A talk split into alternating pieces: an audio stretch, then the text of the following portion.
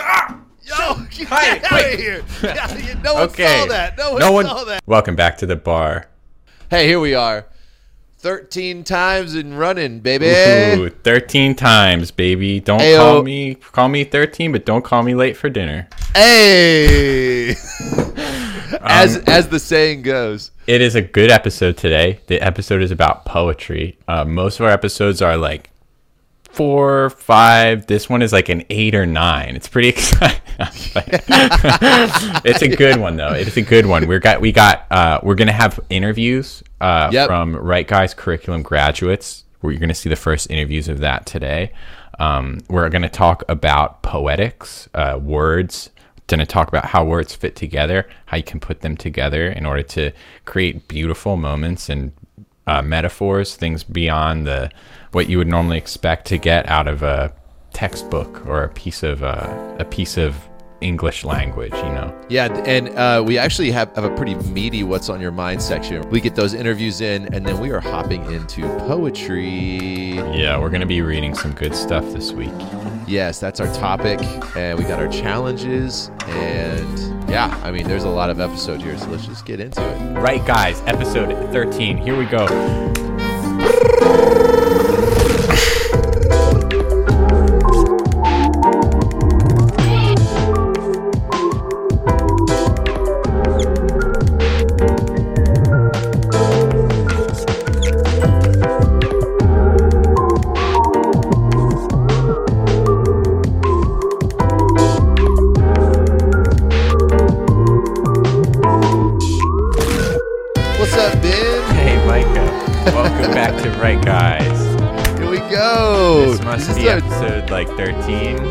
Funny seeing you around here. I think I've seen you here about 13 times in this bar. Ah, I, remember, I think a baker's dozen. You A baker's dozen. That's One the right. baker. Very good. And I'm who- impressive Who, um, who of us would be the baker? Hmm, And is there an alternative, uh, like the ba- the baker and the servant? Or I like don't know. The baker It- and the and the bread boy. we have two. Pe- we are two people who are blessed with baking wives. Uh, I guess that's that- true. do way better than we do. We just do more of the eating. So hmm The um, baker and the eater. I guess we're both eaters. we're eaters. I would. I. I. I could do baking, maybe. I don't know. Yeah, I could see myself in like the hat and stuff. that would be cute.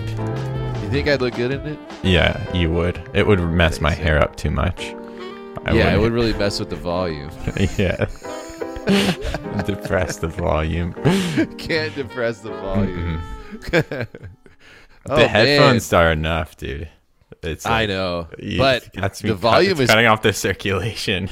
the volume's overcoming the headphones though. It does. it is winning.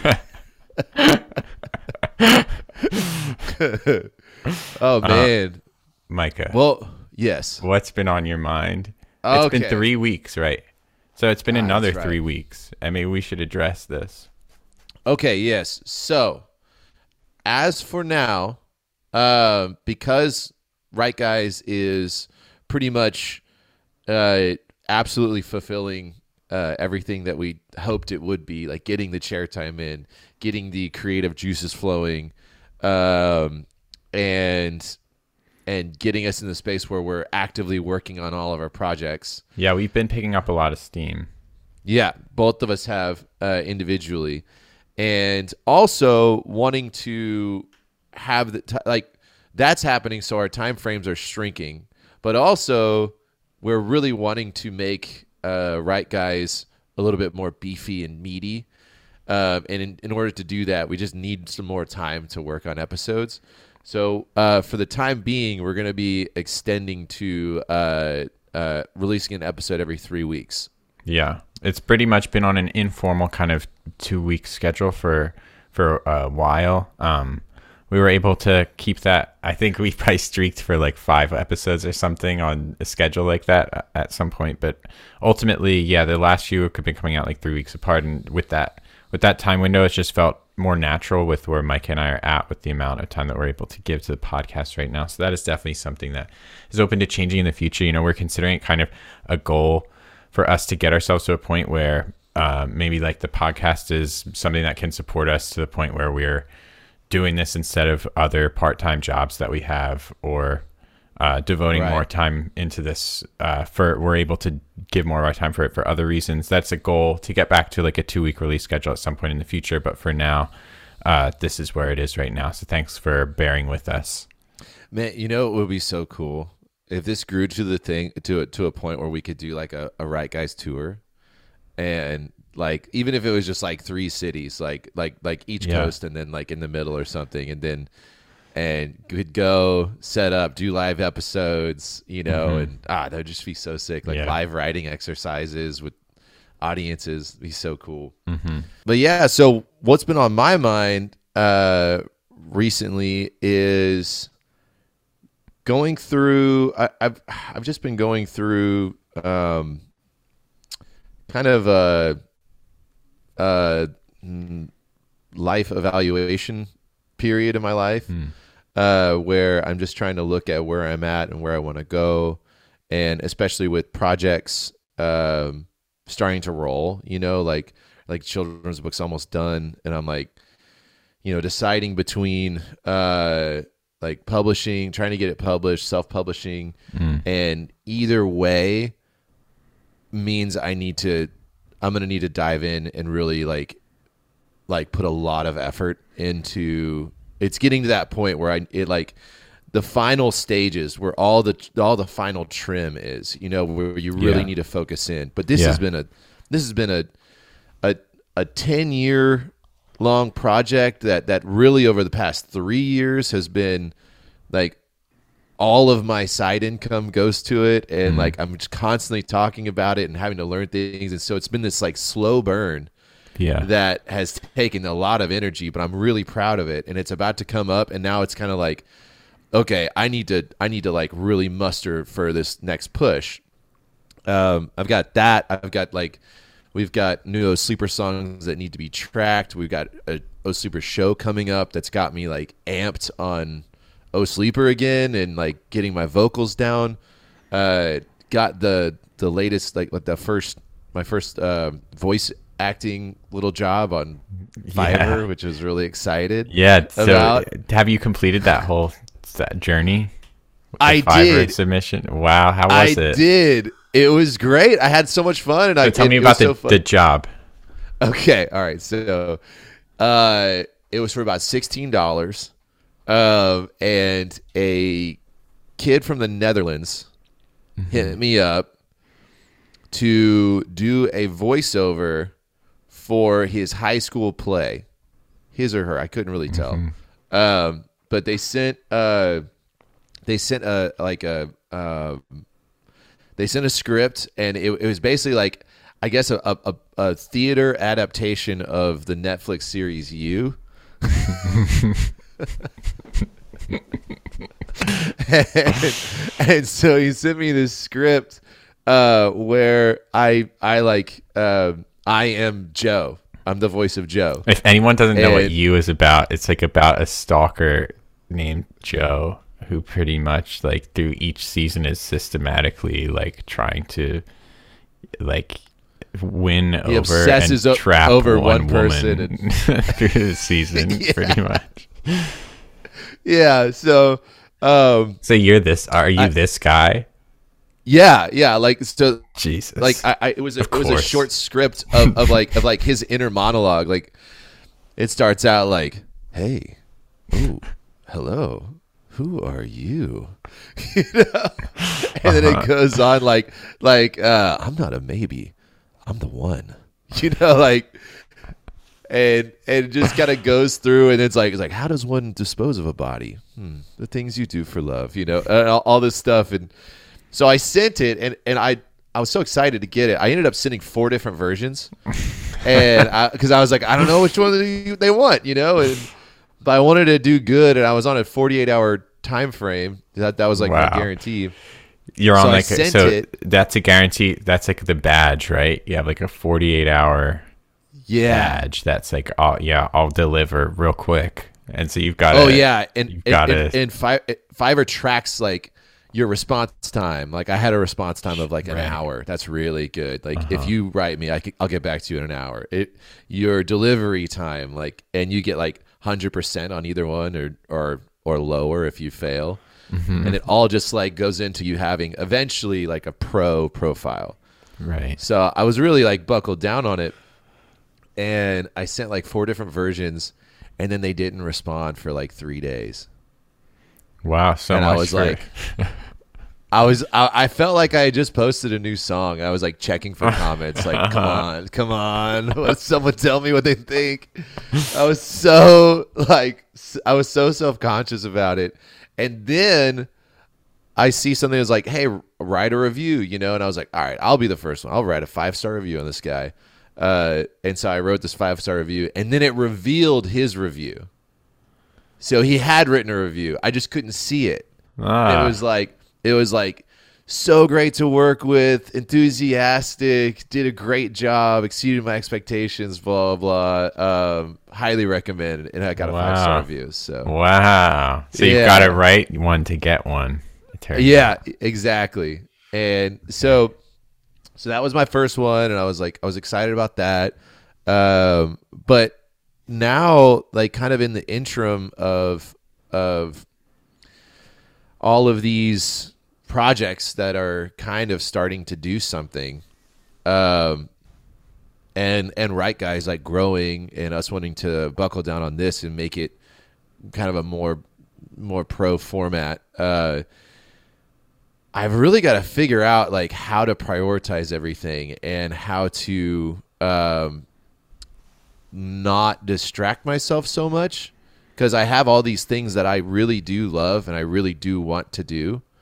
Um, I also have a full time job, um, but I like really like the figuring out how to like harness discipline. I guess is is the is where I've landed at. And after just kind of doing some soul searching on it, I um, I came up with like sometimes I- I'll come up with mantras for myself that I just kind of I just keep with me and I think about it like day to day. Yeah. Um, and this one, uh, I, I came up with one a little while ago that really brought me out of a dark place. Um, and it was, uh, it was, I am free. I, I do not lie. I know who I am. I do not fear the future. And that was like I, I came up with that whenever I w- just for myself. I mean, no one knows about this stuff. Like this this is like this is my journal stuff. Uh, But uh, and I would just repeat that and really and really think on the lines what they meant to me. Like I'm free. I can change my if I don't like where I'm at, I can change it because I'm free to do that. If I don't like the job I have, I can change it. If I don't like what's going on, you know, whatever the situ- my situation, I can change it because I am free. I do not lie, so I don't have to like. I'm not gonna lie about how I feel, so I don't have to worry about wearing a mask because I know who I am, and I'm Micah Kennard. I you know I've, the I, uh, I and I kind of go off like the things that I've done that I'm proud of, and then it's like, and I don't fear the future, and I'm like, yeah, so I don't need to worry about tomorrow because I'm just gonna be free tomorrow. I'm not gonna lie tomorrow. I know I'm gonna know who I am tomorrow. I'm not gonna fear tomorrow, and that kind of like just just kind of running that through my head anytime I got down or I kind of felt myself losing myself like helped me come back to it. And I came up with a new uh new one recently that's been really helping me. This is like over the past like couple weeks. Um but it's uh it's it's just believe discipline evolve. And these are all like really big words for me because I feel like I've been in a hopeless state hmm. for a while where I kind of stopped believing in my projects and I stopped believing that they would ever do anything that could turn into like a career. So I needed to buckle down and establish a career somewhere else and then get back to the projects because they just weren't they weren't ever going to be that. You know that that's kind of like a wound that I had when when I realized like you know a sleeper wasn't going to put my kids through college one day. Um, and one at one point I thought it would, and then like and, and so and so believing again, deciding that I believe, and then discipline is something that I just do not have. and I am so like just blown by the wind on like I don't want to miss out on anything. I want to have as much fun as I can possibly have in every moment of the day cuz tomorrow is not promised and but the only way I'm going to push any of these projects across the finish line or get them to something I'm proud of is by applying real discipline to my life. Like that even goes into like my uh like my body image, everything like that. You know, like like what do I want to be? Well, if I believe that I can be it and apply discipline, then that leads me to the last one, evolve, which the definition of evolve is uh, to transition from a simple to a more complex form, and that like dawned on me uh, with this kind of mantra, um, where it's like if I believe that I can be it and I apply the discipline, I can evolve. Like like what will happen is I will evolve from this. I will I and, and that's that's big because I have to accept that I'm gonna need to change to do these things. I need to change something about me and, and I need to evolve into a from a simple just chasing uh, the moment uh, form to a more complex form that can kind of do all these things. Yeah. So that has been um, really what's been on my mind lately. I've I've say those things all over. I've got them written on my mirror. Uh, I, I and it's been very effective. Like it's it's helped helped me keep like rubber to the road and Yeah. um, That's cool. yeah. Reminds me of um I actually don't know if I ever told you like when uh the after New Year's cuz you were telling me about your New Year's tradition how instead of a resolution you'll choose a word. Yeah. And I did choose a word. Uh Oh. and my word for 2022 is butterfly. Oh, badass. So, yeah. Unpack it. transformation. So like it's like you were talking about with evolution, but coming out of the chrysalis, like I feel like uh for a long time I've been in like a stage of like working in private, like building up my confidence and my abilities um and not necessarily like showing it to the world um, in like a very meaningful way. And that's like really the step that I've been working on trying to develop and like the stage that I really am at where I need to just put stuff out and get more stuff out um, and get more stuff like in the world and not be like scared of trying to make everything perfect all the time. So, uh, yeah, awesome, dude. coming out of the coming out of the chrysalis, hopefully. and flying. Yeah, like Yeah. like, to- like like going from a a a worm to Yeah. to this beautiful creation. yeah. Hopefully, awesome, dude. worm to butterfly year, Yeah. and um, this week in particular, like the past three weeks, um, I mean, I've been thinking a lot about my sleep schedule because we've had this like dream challenge, and I don't know if I should like spoil or not, like, uh, but like I Just inter- interacting with like not dreaming, like that being something that I don't dream very often, and and trying to dream, but the, running into so many obstacles it was like ridiculous. Like I'm realizing like my sleep schedule is com- is insane. Like I do Really? not sleep much. yeah. and like that was almost the problem in like actually dreaming was like what am I when am I actually sleeping? when, when does the sleep happen? Oh, Cuz like that's interesting. I'm a, I'm awake a lot during the night and like I end up waking up really early and getting up and it's like well before I've thought of writing anything in my dream journal.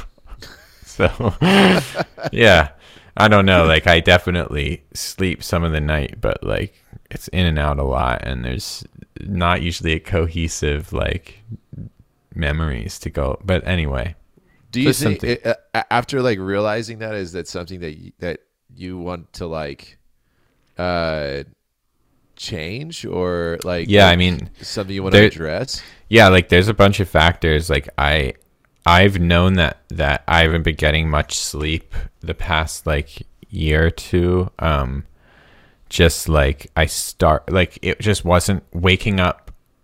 Sleeping in was never an issue for me before. Like like waking up and not being able to fall back asleep. If anything, like I would just want to sleep in all the time. And so like the hard part was like getting to bed on time. Um Yeah. and now I can kind of fall asleep at any point in the night pretty easily, but I'll wake up like by like 3 or 4 a.m. a lot of the time. And do you just get up and get get yeah going after a dude it's hilarious Dang. like i've been like watching videos my whole life of like some little like vlog about like you're more productive in the hours of the morning if you start waking up at 5 a.m you'll be 10 times more powerful and you'll defeat all your enemies and and all your dreams will come true and it's can't like stand that crap. it's like I've dude, I've been waking up two hours before you. There's no special sauce. Like it's it's the same hours. I got the you day. beat. These the if you whether you I spend these hours at night or in the morning, it's literally the exact same portion of time. Like dude. I, I had I had some friends who kind of went through a kick of that, and they'd be like hashtagging I am five a.m. I was like, I was like, shut the hell up. yeah, I'm all middle fingers for that shit now. yeah. Yeah. Oh my gosh, that's funny. But I mean, like, I like I honestly, uh, to to like m- my experience of that is, I like, it is not something I take for granted or that I think of as negative. Like when I look at my life, um, waking up and trying to be up early has been one of the most consistently like difficult and like troubling things. Like it, it hurts. Like it's like it, Yeah. honestly like every day is like really painful a lot of the time like like when i like when i like getting up for school i remember having to get up for school at like 5 6 a.m every morning and like the physical torture and Dude, like i same. i wake up just ready to go like not that tired and i'm like i i don't take that for granted like it is it's super the experience of it is very nice Yeah, that's wild. That I I'm I'm one who like wrestles with anytime I have to set my alarm, and then it's like, and I don't have the de- I don't have the decision of like like sleeping in or something like that. Like it feels like I'm wrestling a bear to get out. I'm like, ugh, you know, I just Yeah. hate it. But on the Yeah. flip side of it, like I love staying up late. Like I am Mm-hmm. a straight up night owl, and like when everyone goes to bed and my phone stops ringing and it's like and Yeah. it's night outside. I've always loved the night anyway. Like that's when I want to like sit down. I'll like light a candle, you know, and just kind of Mm-hmm. like put some sick music on, and then like that's when I want to get in and. That's when I. That's when I want to hang. That's when I want to uh, game. That's when I want to write. That's when you know. It's like i it- love those hours as well it feels like being on the open sea to me because I'm like I can go for hours and Yeah. no one's gonna mess with me because Yeah. no one's up right now. yeah But then the morning comes around and I have to wake up and I'm like, God dang it, I hate mornings. We've had, dude, we have good late nights. The it's, Oh, it's always yeah. going down in Texas because Oh, it'll be like yeah. yeah, one a.m. or two a.m. is like when it starts. Is like you start That's to when it feel starts It's like- blasting off. Yeah, all it's like you said, all the phones stop going off, and it's like you settle into something. We'll just be playing Call of Duty, Yeah. zombies, or like or just some- talking Yeah. or uh, or brainstorming or whatever. Exactly. And then once the sun starts running up like vampires, we run to the bedroom. Like, oh no, oh god, it's too it's too late. We gotta go. Yeah. I don't want to. I don't want to be awake and see the sunrise. I want to go to sleep. Um, oh man. One other thing uh, that's been on my mind, because I've been like working toward releasing some singles. Uh, I released a single a few weeks ago. We talked about it on the podcast. That was really cool. Um, Yeah. First time I released like a a ballad, um, and it's funny. Like, I guess there's all different types of songs to release, and all different feelings that musicians have gotten from releasing songs and having their songs listened to. It's just really like it it definitely hit me at some point over the past few weeks putting out a song that I don't know, I guess most of the music that I make it's hard to describe. It's like the the posturing of it is for you. It's like I'm mm. I'm making a song and it's gonna be fun to listen to. Like this is for you to unpack something original and experience something yes. fun, and you're gonna like, ooh, like I got something like out of this, and. Mm. It's it's it's hard to like really define because it's not like there's really something with a bow on it that's like for you, but it's like it it's like the song is like to dance to and to enjoy. And then I put out New England and it's like it's not really like for it's not like it's not a you don't dance to this. Right. It's not fun. You listen to me cry about myself. Well, you're extending an opportunity for someone to relate to you. Definitely. And I think like kind of like like like uh, obsessed. You know, like it was for someone, but it was also like like honest. You know, or no, no, no. Wait, wait. Uh, what was it? The uh, lying song. Yeah, the lying song. Yeah, but like yeah. that. I mean, that's connecting with the artist. Is I mean, you you end up revealing something in somebody else for them that that maybe you maybe they relate to you, and then you put it eloquently that that really expressed yourself in it and they're able to express themselves through experiencing it which yeah. is a gift a big gift. It's it's definitely weird like it, it, like feeling like i can i can just make something for me or about me and it's like it's it received similarly. And it's, it's weird like, huh? yeah. It's very it's also addictive. Yeah. like Oh, that's so cool though, man. And I'm so and excited so, that you're experiencing that. Yeah, so after doing that, I've got another one in the works right now that I'm super super excited about.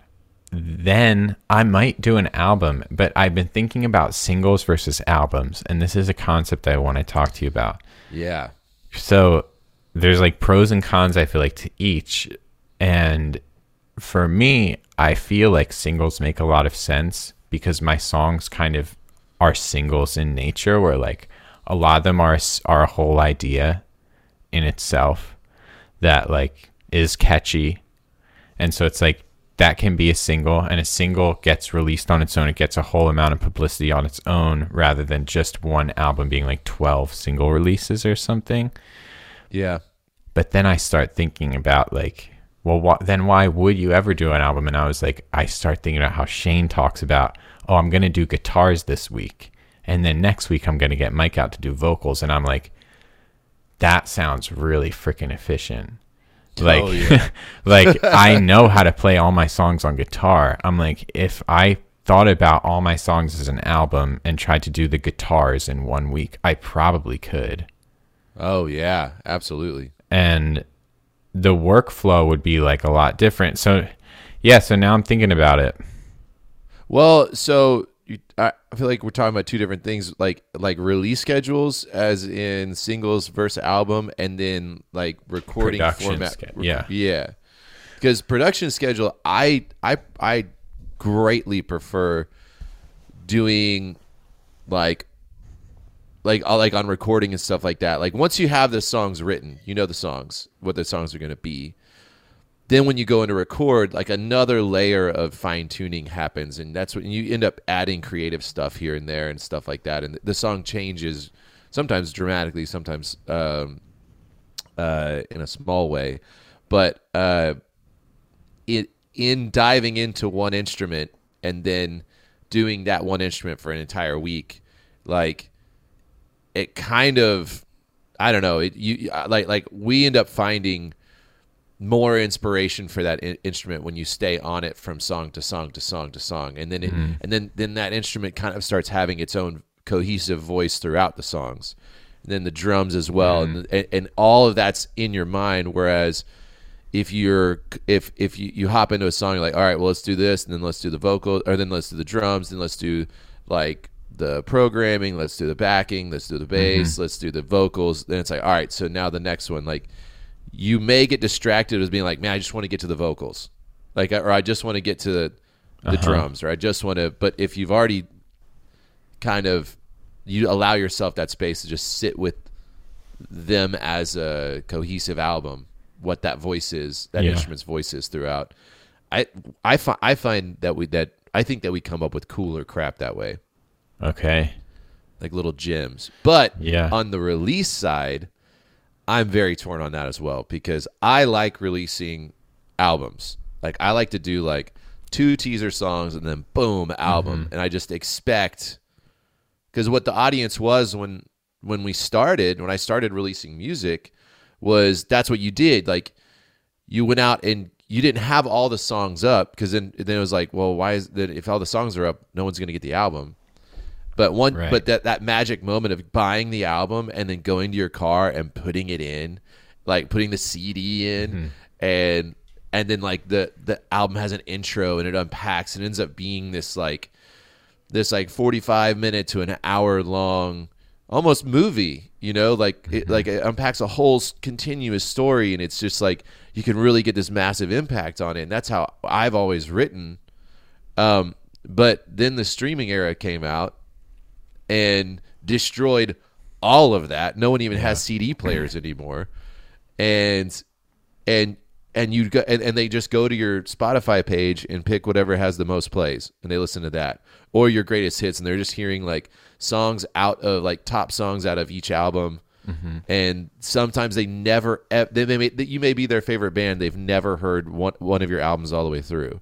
Yeah. and then it's like well shit. There's like so much that I wanted to tell you in these other songs that you don't even know about you know like Yeah. and you never will. So then it's like I guess we got to do all singles, you know, to give everything its spotlight. Right, exactly. Yeah, it's tough for you guys like your albums are so cohesive. And it's like It's like it, it's like yeah, I read uh ah, you were you're my favorite uh favorite writer. I read chapter 6 out of When I Am God and then I read chapters 2 and 4 out of Bloodied Unbowed and then I read chapter 1 out of When I Am God and it's just like or Son of the Morning and I'm just like you haven't read a single book. like you don't even know any of the stories. like, man. yeah. Uh, and that's the and that's the like I write to connect. Like I write, I pour myself out there, and it's it's getting to see all my inner workings on the page, and then I disguise it in all this metaphor, and I ship it out there, and then just like I just sit back and just wait for somebody to connect, and then I'm like, and then that's me. That helps me like feel like I, that that feeling is there's nothing like it to to just connect with somebody uh, on on like the deepest things in my heart and when i hear about that like i'm i'm so excited. But every song on the album is an attempt at that. And whenever i just think about people passing over them if especially if they if they connected deeply on some and then just skip the rest it's like but man we we could have more. We could have mm-hmm. more of a connection. Yeah. yeah. Yeah, and that like for me trying to do a a single for for each one versus an album comes down to it's not as much of a question of the concepts. Um but it's yeah, for me it's about the well there there are concepts, right? So if I have a consistent concept, I definitely would release that as an album um, like Yeah. the Witch's Garden EP. I have I'm planning to do as a full story, planning to release as an album. Then I have li- this collection of maybe like seven or eight songs that aren't cohesive, that Yeah. are just from my music, and so yeah. I don't know. It's like workflow wise, it is really tempting. And what you said about it make working better for you guys to do everything as an album one instrument at a, as a time really makes me want to try it. So Well, you could always you could always do your recording schedule like that, and then release schedule like singles. I mean, your your I think your songs are going to be better standalone if you record. I, I don't want to say that, but for us, I think our songs are better standalone Mm. recording in an album format. Um, Yeah. but uh, but yeah, the the release thing is is is how to how to harness an audience. You know, and Mm-hmm. it's just it's ever changing. Well, I guess with that being what's on our minds, yeah, that was immediate. What's on our minds? yeah, uh, we can move through the segment, which is going to be Yeah. some curriculum interviews with graduates from the Write Guys Challenges program. Yes, these people for five challenges in like did five challenges in a row, submitted them to the right like to uh, exactly the specifications, and uh, and we we put up a, a challenge that if you did that, then you would be a, a Write Guys graduate. And uh, we'd bring you on the show for uh, for interviews, and it is so sick. It is it has been so awesome Yeah. to dive in and just see like what it's been and and just I don't know, it just it just it just paints so much color on the community and and and learning about like what people do, where they live, like and then how like like their projects and stuff like that and uh Yeah, it's been amazing learning how people learn about, have found out about us, and how the curriculum has influenced their writing and what they're working on. Um, and and how they've they've like connected to the community and what it means to them. It's just it's just Yeah. rad. Yes, they they all completed five uh, in a row, which were for this group the Rom Bomb Romantic Romantic ch- Writing Challenge, uh, then Roll a Roll, which was all about Yeah. writing based on specific uh, character traits that you would roll randomly, pretty much. Um, That's right. and then we had this trilogy challenge that was like a three part. Started with a fifty word flash fantasy, which was expanded five hundred Off of word one word. Yeah, 50, words word written off flash of one fantasy word. based on one a one word prompt, spell or oracle.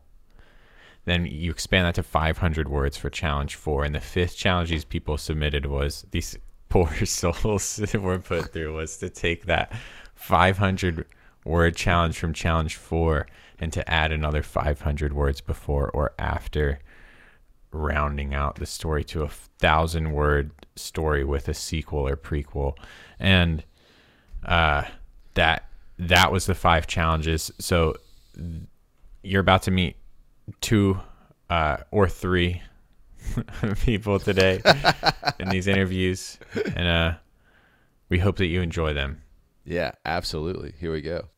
All right, here we are. We got the this is the first ever Write Guys uh community interview.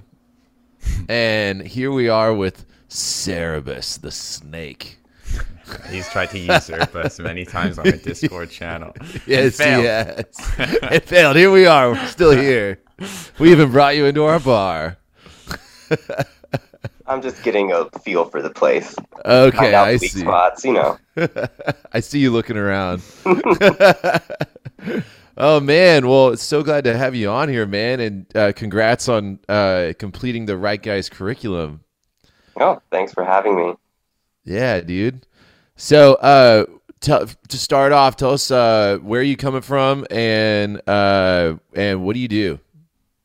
Um, currently, I live in Lancaster, Pennsylvania. I work as a billing coordinator at a nonprofit.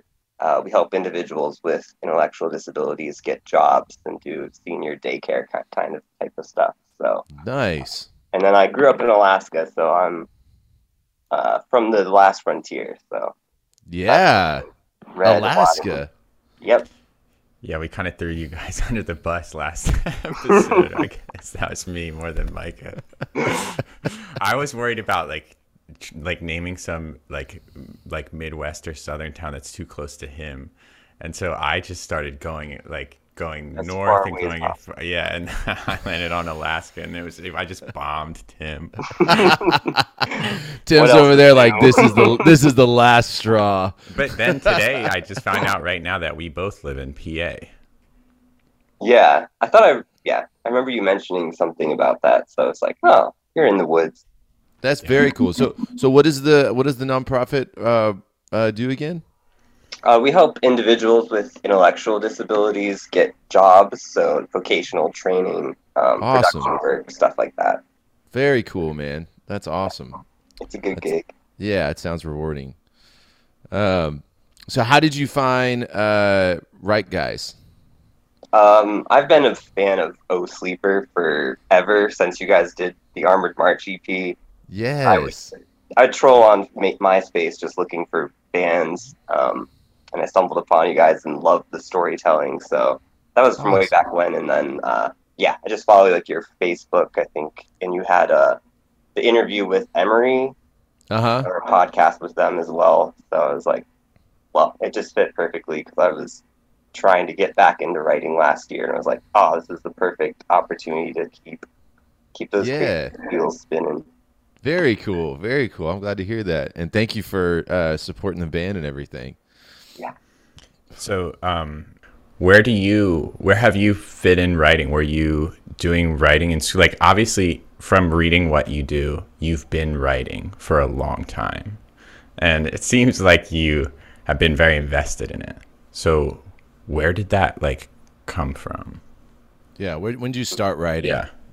Oh man. Well, I mean, it started way back in like probably elementary school. I read like the Redwall series in second or third grade and just absolutely loved them. And then kind of just tinkered around with my own writing uh, up through like junior high. And then I had a love hate relationship with it until like the last year or two where I kind of dabbled around with it, but I was always a very big perfectionist in my writing. So I was like, whenever I get to that part where I'm like, this sucks, I would just quit and stop writing because Oh I yeah. can do what I have read, kind of thing. And now Mm-hmm. I'm learning to get over that and kind of like, yeah, it sucks, but you have to.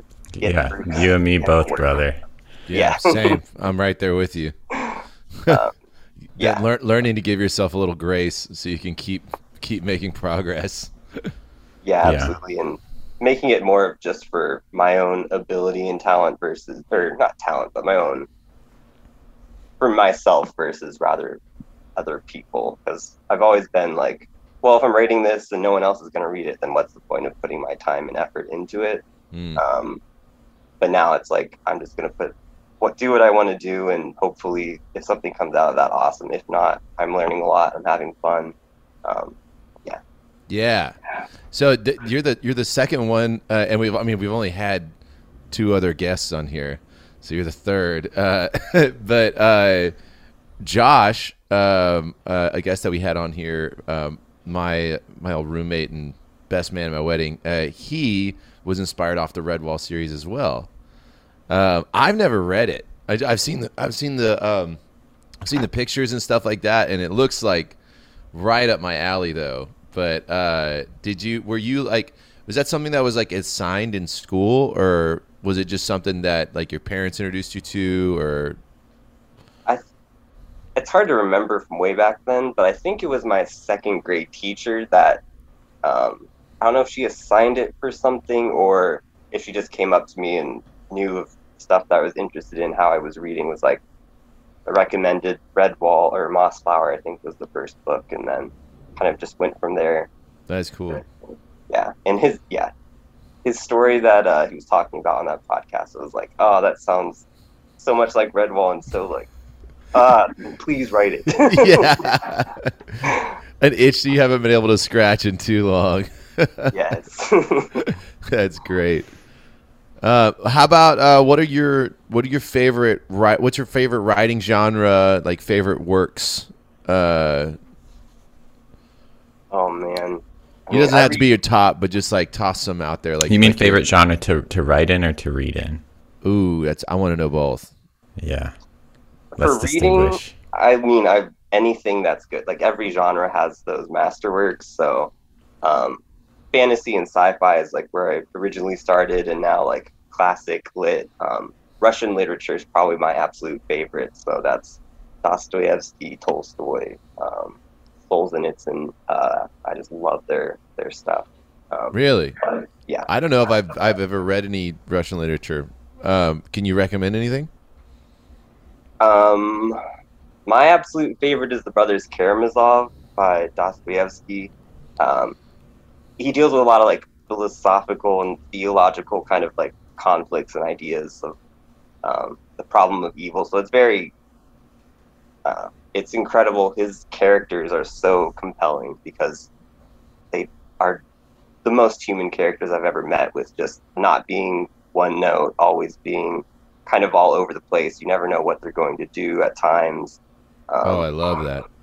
And yeah, he has some really good, interesting commentary on like Christian theology and ideas about God and Christ and um, Christendom uh, that I find just fascinating and really interesting. So I'd probably recommend him. Uh, but yeah, is it like is it like sword and board fantasy or is it what what uh, kind of time period would it be or?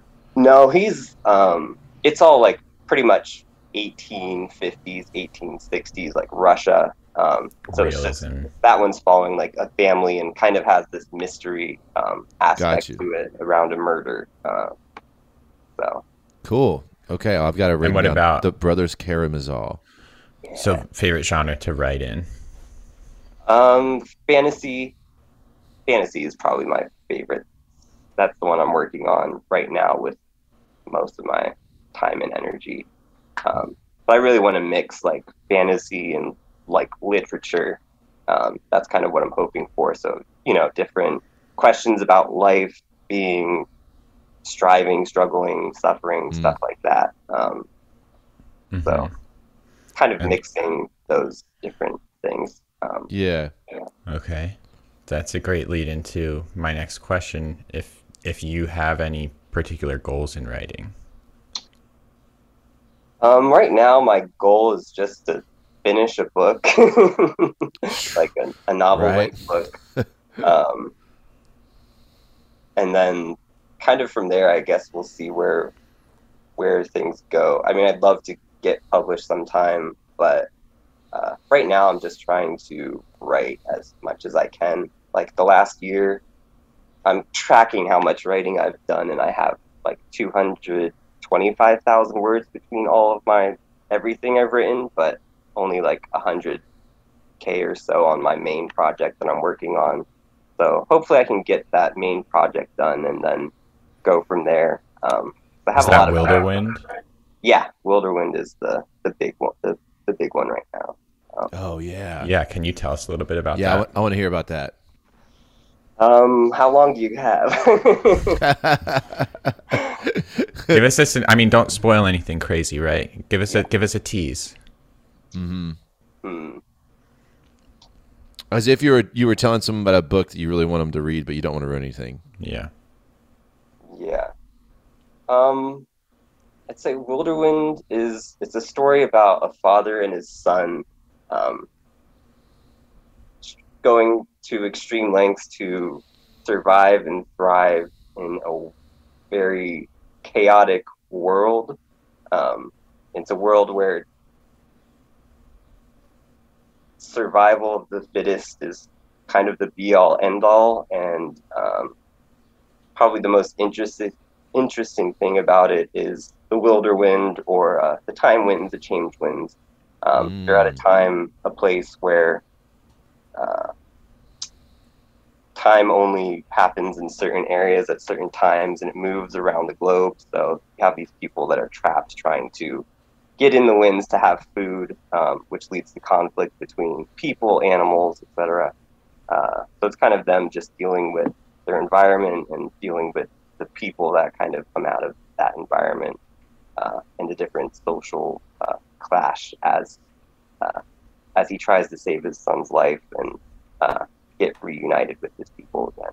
Oh man, that yeah the the um, concept of like change winds and time winds and stuff like that. That's that sounds that sounds interesting. I, I'm I'm excited to see how you're how you're doing that, how you're tackling that beast. Yeah, I actually read the prologue. Tim has this up in the Write Guys workshop. So if anybody wants to jump in the Discord and read uh, the prologue of Wilderwind, it is on there and it is really good. It's really cool. Hell yeah. Uh, so what? Uh, how how how do you think Write Guys has helped you Excuse so far? Me, like since, since you hopped on. Oh, hold on to that.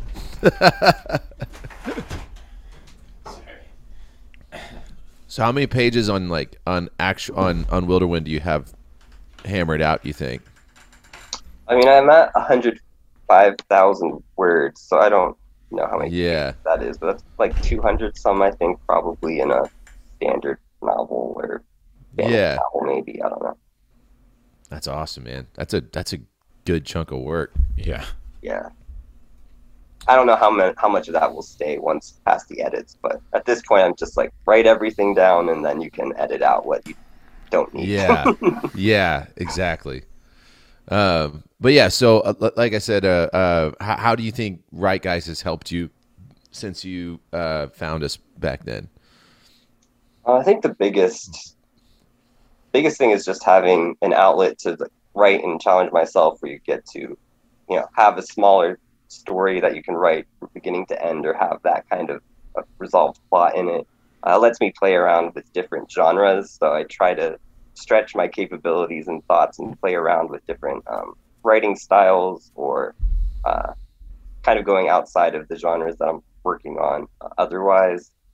Uh, and then I mean, just the consistency, uh, getting the chair time in, making sure that you're putting in the work is the biggest thing, I think. Mm. Um, and then, I mean, the other part is just hearing all the other stories and creatives that are out there, uh, like that the Mario story, um,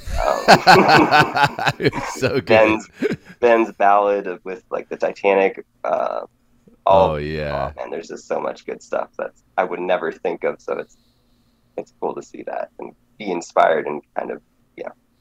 absolutely. Yeah, that the uh, I totally relate with you on the like being able to hop around to different genres. I just never would, you know, and and also like it kind of gets my mind off of the projects that are always up here, and it's just like I'm never not thinking about it. And then sometimes to sit down and write when you've been thinking about something for that long, it's so daunting. But then to like write like a a horror um 101 Dalmatians little thing. You know, it's like, oh, this is fresh. Yeah, I do want to sit down. Okay, and then after you, after you like what you've done, you're like, oh, okay, maybe I'll hop on and work on this chapter on blah blah blah now. You know, and it kind of just breaks the ice on that. It feels good. Yeah, absolutely. And I'm trying to see with some of the prompts if they can fit into some of those ideas to be like, I have this idea, let's try to throw it into this short story or this prompt and see if it fits and see if something comes out of it too. Uh, so Yeah, that's helpful as well if, if you see any of those openings. yeah, absolutely. Very cool. Well, do you Um, have any? Oh, go for it, man. Yeah. Do you have any suggestions for us going forward for Write Guys? For like the podcast, Yeah. Yeah, I mean, Ooh, we're right. just winging this thing, so Oh man. Well, I mean, I think I told Ben some uh, on the Discord server, which you guys did with like the chapters to make it a little bit easier to help follow the episodes. Um, the only big thing I could think of is just that we can just get more, a uh, little bit more discussion and more uh, relationship going on, like the Discord. I think that's Mm. kind of the lifeblood of of the podcast and of getting people excited and involved. Um, but as to how to do that, that's difficult because there's so Yeah. many other factors involved with time. No, that's a that's a great tip. That's uh that's something that Ben and I have both been talking about. Just like like cutting out that time to get in and just engage more and uh I don't know, just encourage. You know, whether it's through sharing our own stuff more on there or just just encourage the the inter- the exchange of uh, of of encouragement and support and feedback and all that, and just kind of make it more and more of a warm place to come and hang out and talk about writing and share writing and sharpen up. Yeah. Yeah, Yeah. I always the, the the posts in the community that I see there that I always go back to. I do appreciate so much, and I think like the Discord is such a great place to share ideas and to like send things around. So yeah, I definitely would encourage everybody to get involved, and I I definitely do have to get in there more. with with my schedule, jumping in there like a couple times a week. I'm like always playing catch up on things. I know, and I and Ben's always texting me like, "Hey, you want to hop in the Discord? You want to hop in the Discord? it would be cool if you hop in that Discord." I'm like, "Yes, yes, I do." Yes, that is a cool idea. yes, yes, I am going to do that. and I will say, um, I mean, Ben gave like feedback on that Wilderland of prologue, and I thought that was really helpful and cool just to be able to, you know, get on a call and talk with him a little bit about it.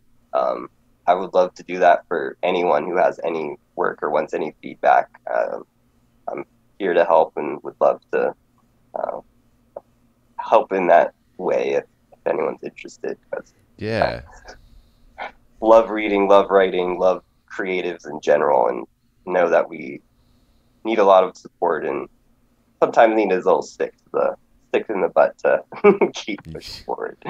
Yeah, absolutely. And and most of most of the work we do as writers, uh, we're the only company we have in it, and we're we're.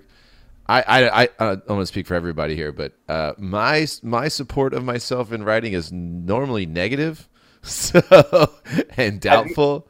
and so having someone else be like, "Oh, I like this. That was a good thing," and oh, you know, just think about this, and be like, "Oh, yes, okay, all right, cool. It is a cool idea." Have you seen um, "Forgetting Sarah Marshall" at all? Yes. Oh, that clip of like Peter singing to himself, "Peter, you suck." I'm like, oh, that's just yeah. that whole clip is my inner uh, monologue a lot, right? Oh yeah. Golly, you think about like uh, when you have your book finished eventually, and you're looking at it on the shelf, and just think about all of those moments where you just crashed and burned, and then had to like get pull yourself from the rubble and dust yourself off and and hope and believe again, and then crash and burn again, and then pull yourself up, and uh, it's just gonna. I, I dream of that moment too. I can't wait to see my first book on the shelf. It's gonna be, it's gonna be awesome. Yeah, it reminds me of um, of this woman mountain climber, boulderer Janja Garnbret. She's like, I don't know, an incre- incredible competitive climber, and she was talking about basically she just wants to have fun, work hard and not be afraid to fail. I was like, oh, like I need that to not just in writing, but kind of in life in general. mm-hmm. But no kidding. In, in, writing. And she's a mountain climber. She, yeah. She's got to succeed.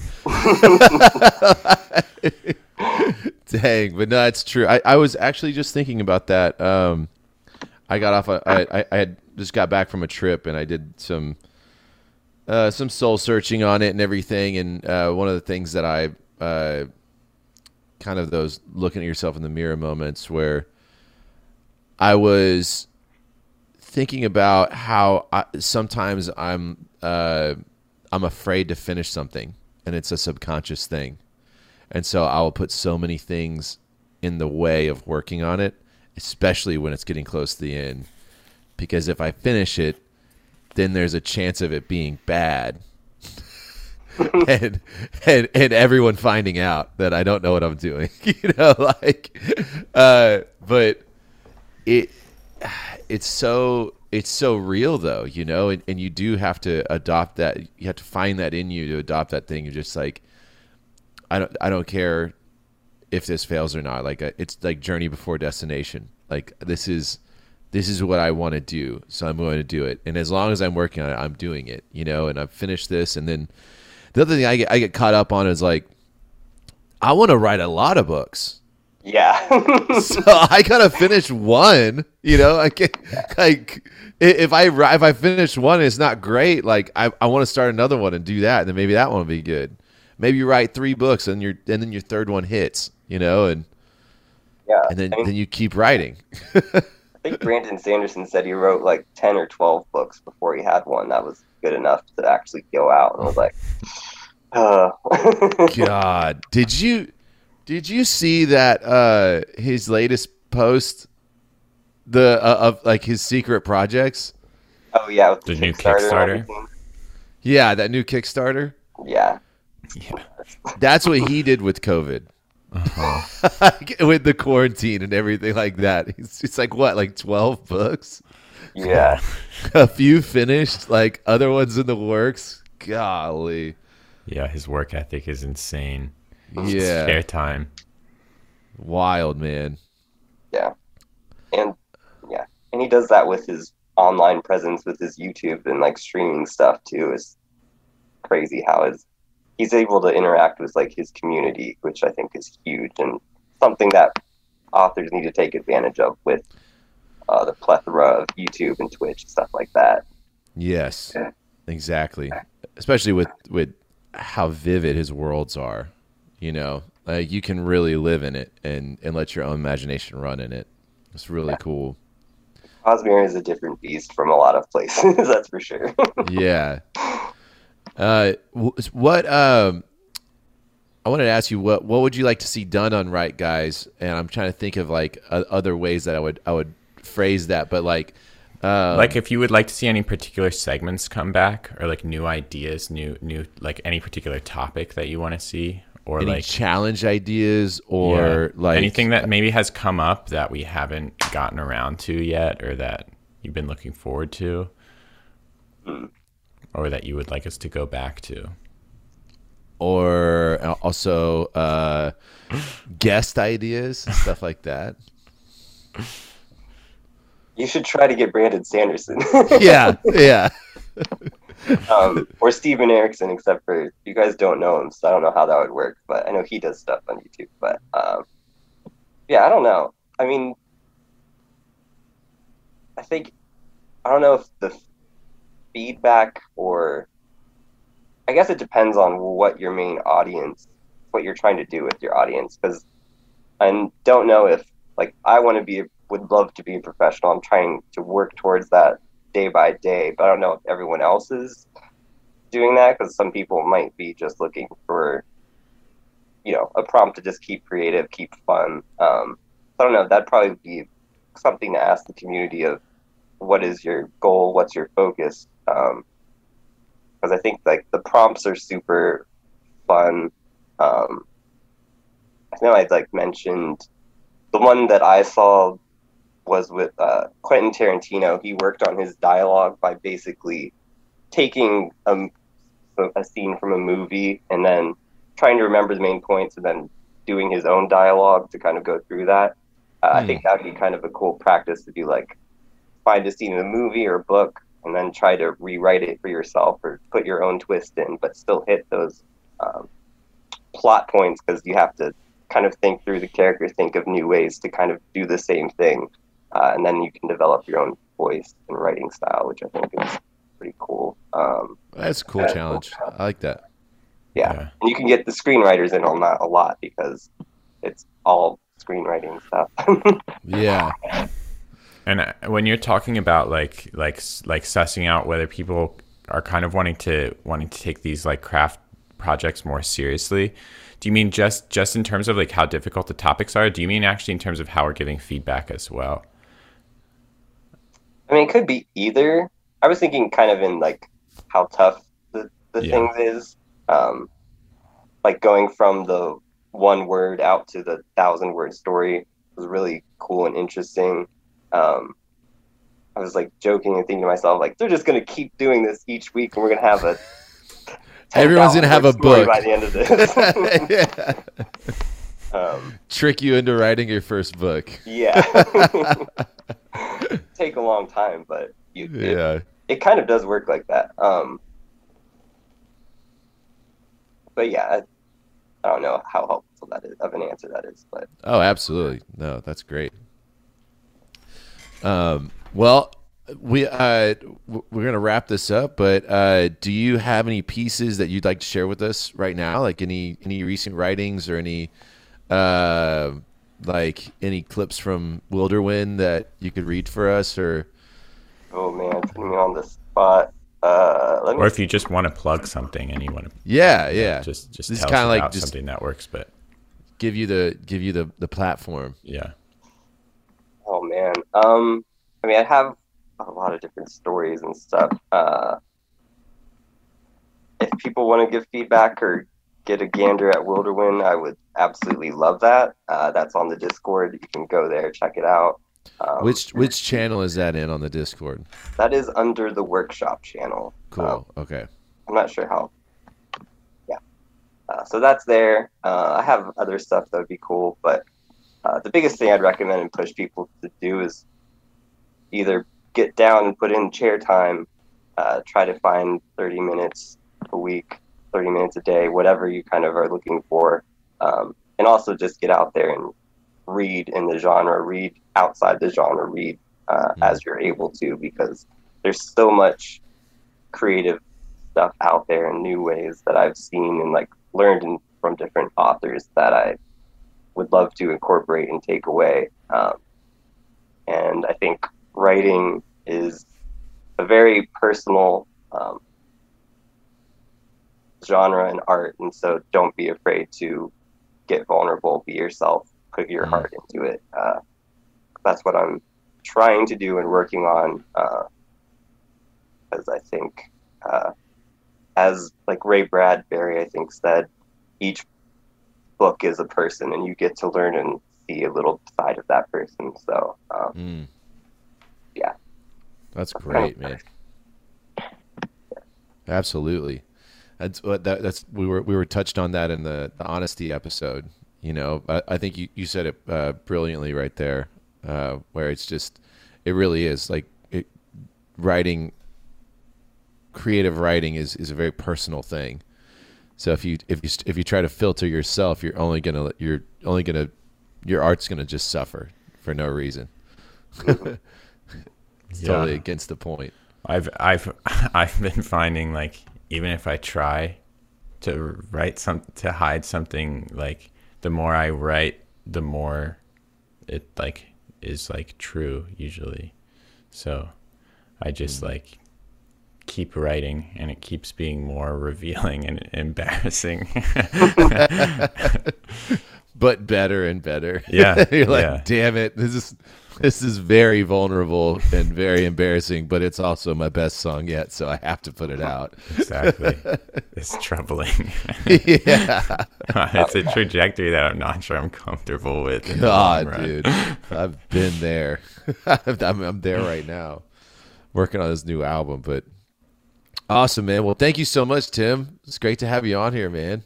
yeah, thanks for having me. Um, I also do have a kind of for fun oh sleeper project that I've been working on, uh, kind of Oh. taking from the sleeper verse. So you guys have you've been a big uh, inspiration for that. Uh, so, Really? yeah, What are you working on?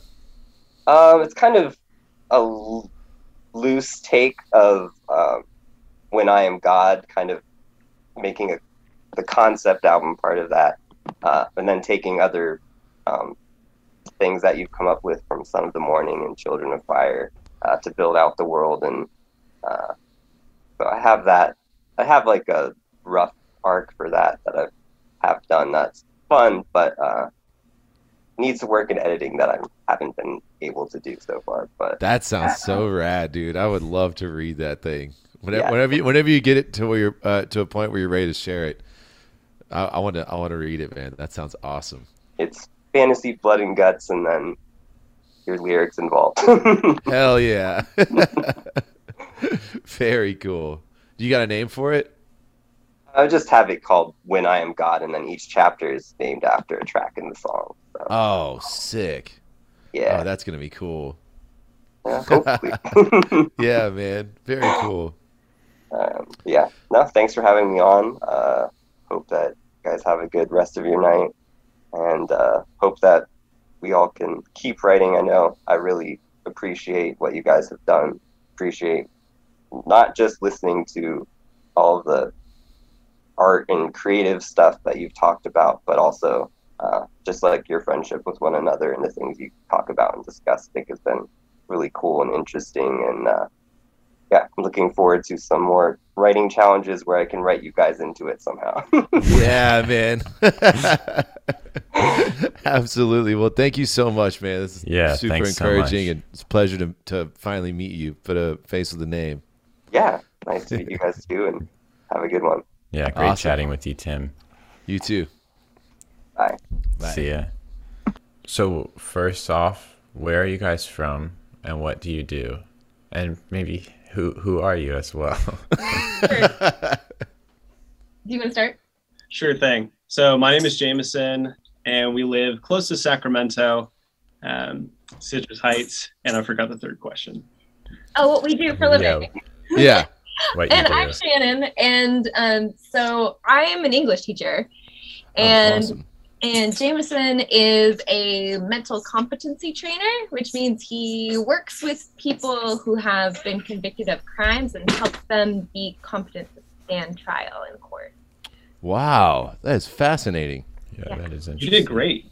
I, Yeah. I learned your spiel and how to keep it as like the explanation of your job as concise as possible. I could definitely see myself trying to explain that, being like, um, so it's kind of like this. He deals with these people, blah blah. That was perfect, though. Yeah, I Uh, appreciate it. Yeah, don't ask me to read it back. Yeah. Man, that's cool. How did you get into? Uh, how did y'all get into your fields? Uh, well, I got mine during the uh, pandemic, mid pandy, and Uh-huh. like, man, I want to have something that's utilizing this psych degree that I'm working towards, and ideally something that's going to be like part time because I'm still in school. I'm in a master's program for counseling. Like, I kind of need this weird thing to kind of just work out, and I saw that uh, maybe day two of being online, and I was just like. "Eh, there's no way I'm totally not qualified for this. And you know, I applied and they deemed me qualified, which is great. That is so cool. Nice. Yeah. So this is this is fresh. This is uh, you're what a year in, something like that, year and a half in. yeah, a little little over a year into it, and I love it. It gives me a great opportunity to to teach, but to be like one on one with clients, uh, which is something that I really like, and I feel like um, it's really meaningful. I really get a lot. I get a kick out of people going, "Wow, I can't understand how you do that. Like that's so wild." And I'm just like, "Hey, I can't understand." Why some people cook for a living? It's it's awesome. I'm glad you Yeah. but that's not how my brain is wired. So I'm glad that there's people out here willing to do things that uh, that other people find maybe difficult or confusing. Yeah, yeah, something that, that comes more natural to you, and you're also helping people, which um, is super rewarding. How much do you find that you're you're drawing on your writing knowledge for your job? for my job. Yeah. Uh, it gives me a lot of material to work for, to work with, because I meet some of the most interesting people there, and Mm, um, I hear stories that just kind of break my heart. And then I hear other stories. I'm like, oh, okay, I understand why you're in this position, but you're trying to like better yourself um, and like put your foot in the right direction. And I want to help you get to that point. Uh, so it's really cool to, to see them. Uh, um, yeah, see those journeys. Yeah, exactly. I'm in the people's mid journey, and so Uh-huh. utilizing that as like a way to inspire, um, like different stories and different elements, I just think is really cool. People are fascinating to me. oh yeah, yeah, No, it's That is- excellent. It's like I mean, we all draw from life and experience, and it's like being out there, being in like some of the most like heated and dramatic situations. Like you'll definitely like see growth and see change, like see character development, see you mm-hmm. know. yeah. In real And time. so, so obviously, like writing itself, not having to do much with your job in particular. How how did you get into writing, and Shannon as well? How did you get into writing? yeah. And I also want to know how Shannon got into English. Yeah. Yeah. Yes. Oh, I when I was young, I really wanted to write fantasy young adult sci-fi novels, and um, my family was like, "You will never make a living doing that." um, and they were like, "You should at least get a degree where you can get a job." Um, and so I was like, "You know what? If I major in English, then I can do both. I can learn how to write, and I could be an English teacher too."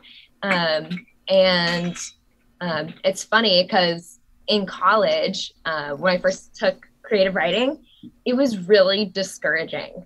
Um, like the like I don't know if I just got a bad teacher or not a great environment. It was at community college too, so it's not like this was like the Harvard of writing school Right. but like it was very competitive and everyone was sort of like I don't know. How could I say like uh gate gatekeeping a little bit? Uh huh. And so like I lost a lot of steam for creative writing in college, which is really sad because it was something I really loved. And um, obviously I like like teaching that to kids because that's what I do now for work. And like I just wanted to say like such a huge thank you to you guys because like this is like one of the most like positive writing environments that I've ever been in. And to be able to like submit my stuff, I'm like, oh, they won't read it. Like thinking about like my college experience where people are just like picking apart each other's stuff.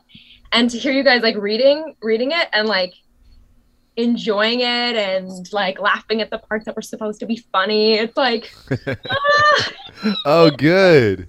Hey, there's Cassie. Hey. Welcome to the bar, Cassie.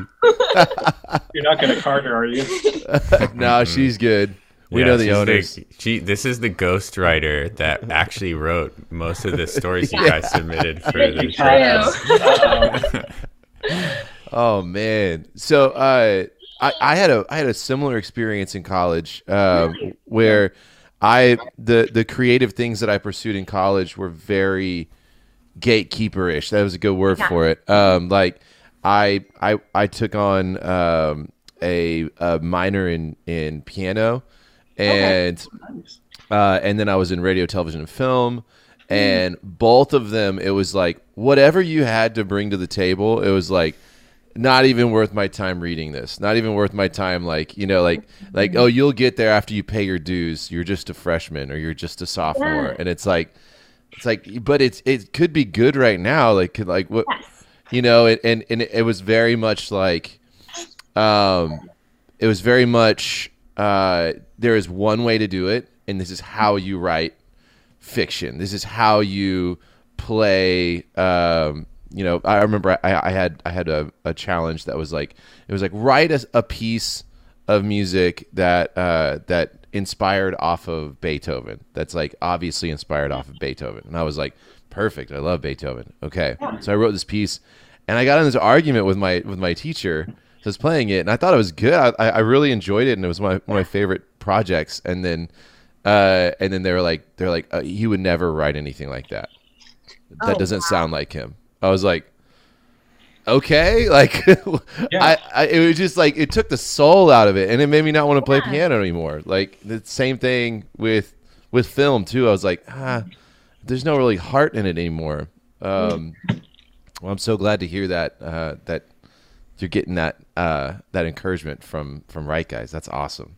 Yeah, it's been great. And it's also really validating to hear you say that about like the academic world. It's Yeah, Hmm. why are people like this? I don't know if maybe it's like some professors like have an ego or something. or they don't want their students to show them up, or I don't know what it yeah. I don't I don't know either. I don't. Um, but then you hear about. But the cool thing about the creative world is that you've got you've got people on both sides, and and it's pretty much even when you hear about like, oh yeah, I went to. I went to blah blah blah university and got and did a, got a creative writing degree, and then you got one person's like, I just go to Starbucks every day after work and and write, and they're both killing it, you know. So you just kind of figure out what works for you.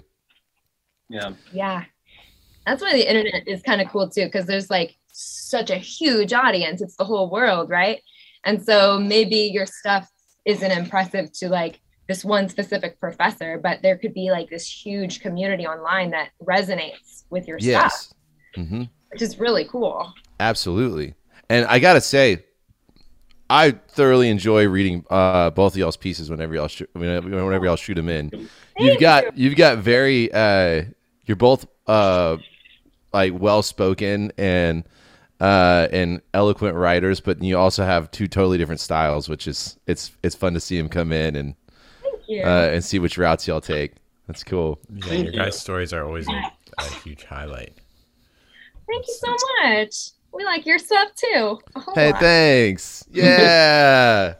I I relate to a lot of your experiences as well, Shannon. Like I mean, down like I also like wanted to be a fiction writer from a super young age, and was like told by basically every like every adult around me that that was something that I wouldn't be able to make money doing. I banked for like film in college because I was like maybe that's a way to spin writing into something more lucrative. Mhm. Um, and and I had experiences there with collaboration environments. Like the, it was the, the environment was so competitive. It was like almost counterintuitive to learning how to work in an in an inherently collaborative industry. Like you can't make film alone, but like that is that is how the program is designed. It's Yeah. like to separate students and like put pit them against each other for each project, and it's like what's really going on? Like how are we supposed to learn the things we're actually supposed to be learning? Mm-hmm. Yeah, it's crazy. Absolutely. I don't know how I don't know how we got off the rails on that with with academia. You know, like the the especially with with uh, art and creative pursuits like like film or songwriting or uh, anything that's um uh I don't know that easily stealable. Um, then you've got the whole you've got the whole like. Uh, lack of trust in the classroom too where you're like you don't want to share your your story with somebody else because you're worried they're going to steal your ideas or something like that or th- or vice versa and i don't know it just it was it, it wasn't for me Yeah. um but how, well, how'd you guys uh find write guys We're Wait, I didn't hear about how Jameson got into writing. oh Oh yeah. To be fair, that was a short answer. We're O Sleeper fans, and so oh saw nice it popped up right away. awesome Wait a second. Um, but yeah, to answer uh, Ben's question, how did I get into writing? Um, well, yeah yeah. Tell him. I mean, you did write all of our stuff, so this is her. um, so kind of happened by by chance. Uh, I love stories because I naturally just love people and I want to hear their story. Um, it's always been something I've been interested in, um, but I haven't really applied these skills. So uh, until very recently, so what I did was I would just like hang out with my friends and want to dissect movies and I was fortunate enough to have these friends who would be like, okay, well, why was Interstellar great in this way or poor in this other way? And let's just dissect some of these themes and talk about it. And so I was like, well, what would I do differently with this film? And, but that's kind of where the ideas stopped until I met Shannon. And so when we started dating, she really inspired me like, you can just write your own thing, you know. And she had had shown me some of the things that she had written. I'm just like blown away. Oh my gosh! Like I can't believe how good this is. Like someone that I know, let alone am dating. Like I, she's just this good. So I was working at Walgreens at the time, and I just got this idea for a story, and so I would like roll out extra blank receipts and just like start scribbling stuff down. Like yeah do this like this this is my this i'm not gonna let this just be a pipe dream i'm gonna accomplish this Like- one day J.K. Rowling who wrote like part of Harry Potter on Starbucks napkins. yeah, i thought yeah it was so original until she told me that I'm like that was kill i've given up on being completely original though like not, she's never gonna let you get away with it. She's gonna. Uh, be every time. right Walgreens is its own thing. yeah You make you do what that's you true gotta do. You're the first I'm one. good- You're the first one I heard writing stories on receipts. So, so you can own that right now. Like that's I haven't heard anyone else doing it. So, I will. Thank you. you know, I've totally given up on the idea that I have to be completely unique and original. And when that happened, it's like the floodgates just opened up for creativity uh, with stories and with music.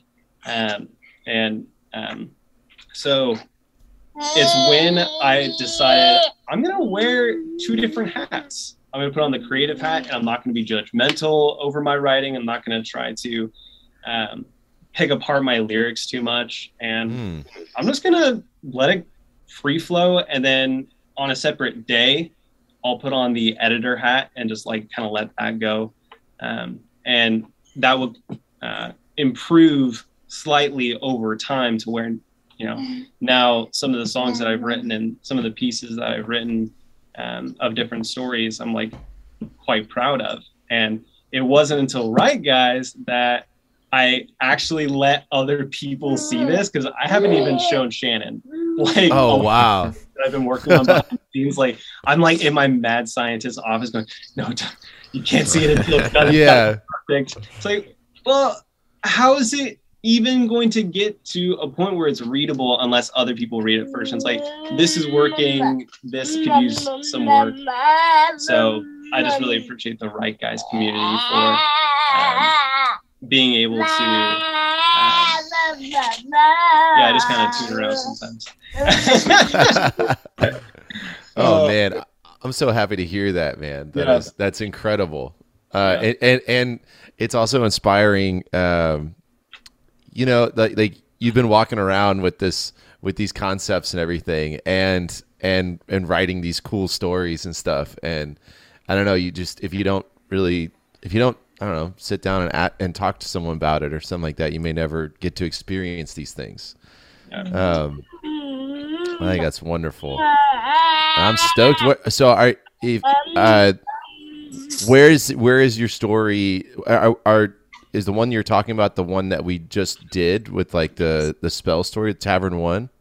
Yeah, actually, it is. Um, but those characters did not exist until you gave the prompts. Oh, nice. Yeah, and so I'm like, I'm just gonna, in case this is like not what I'm going for, I'm not gonna be bogged down by like um, continuity problems.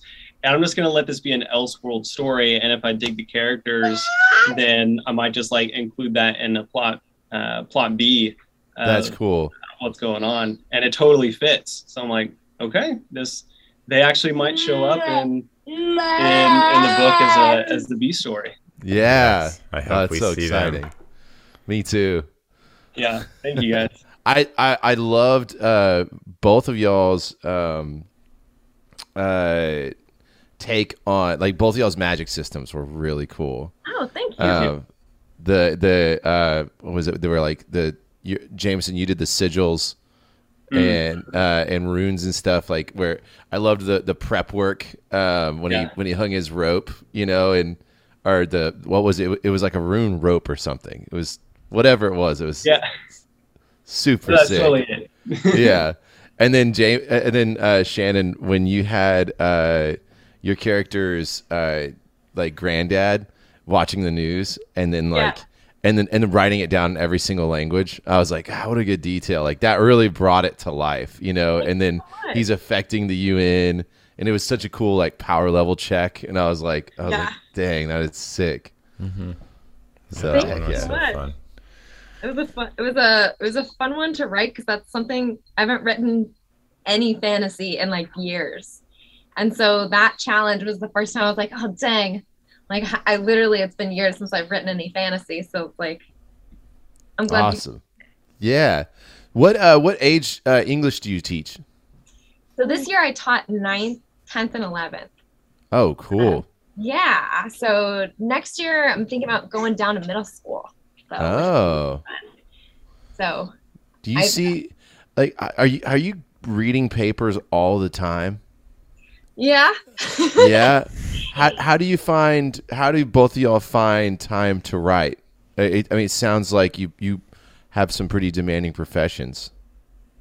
you know the way i feel it is like um i really try to get my work stuff done during my work hours or at least try to be at school when i do that stuff so that when i come home it can be like there's a clear divide between work stuff and fun stuff Hmm. um also having the documents app on my phone has really helped because times when i would be scrolling through social media I can work on a story instead.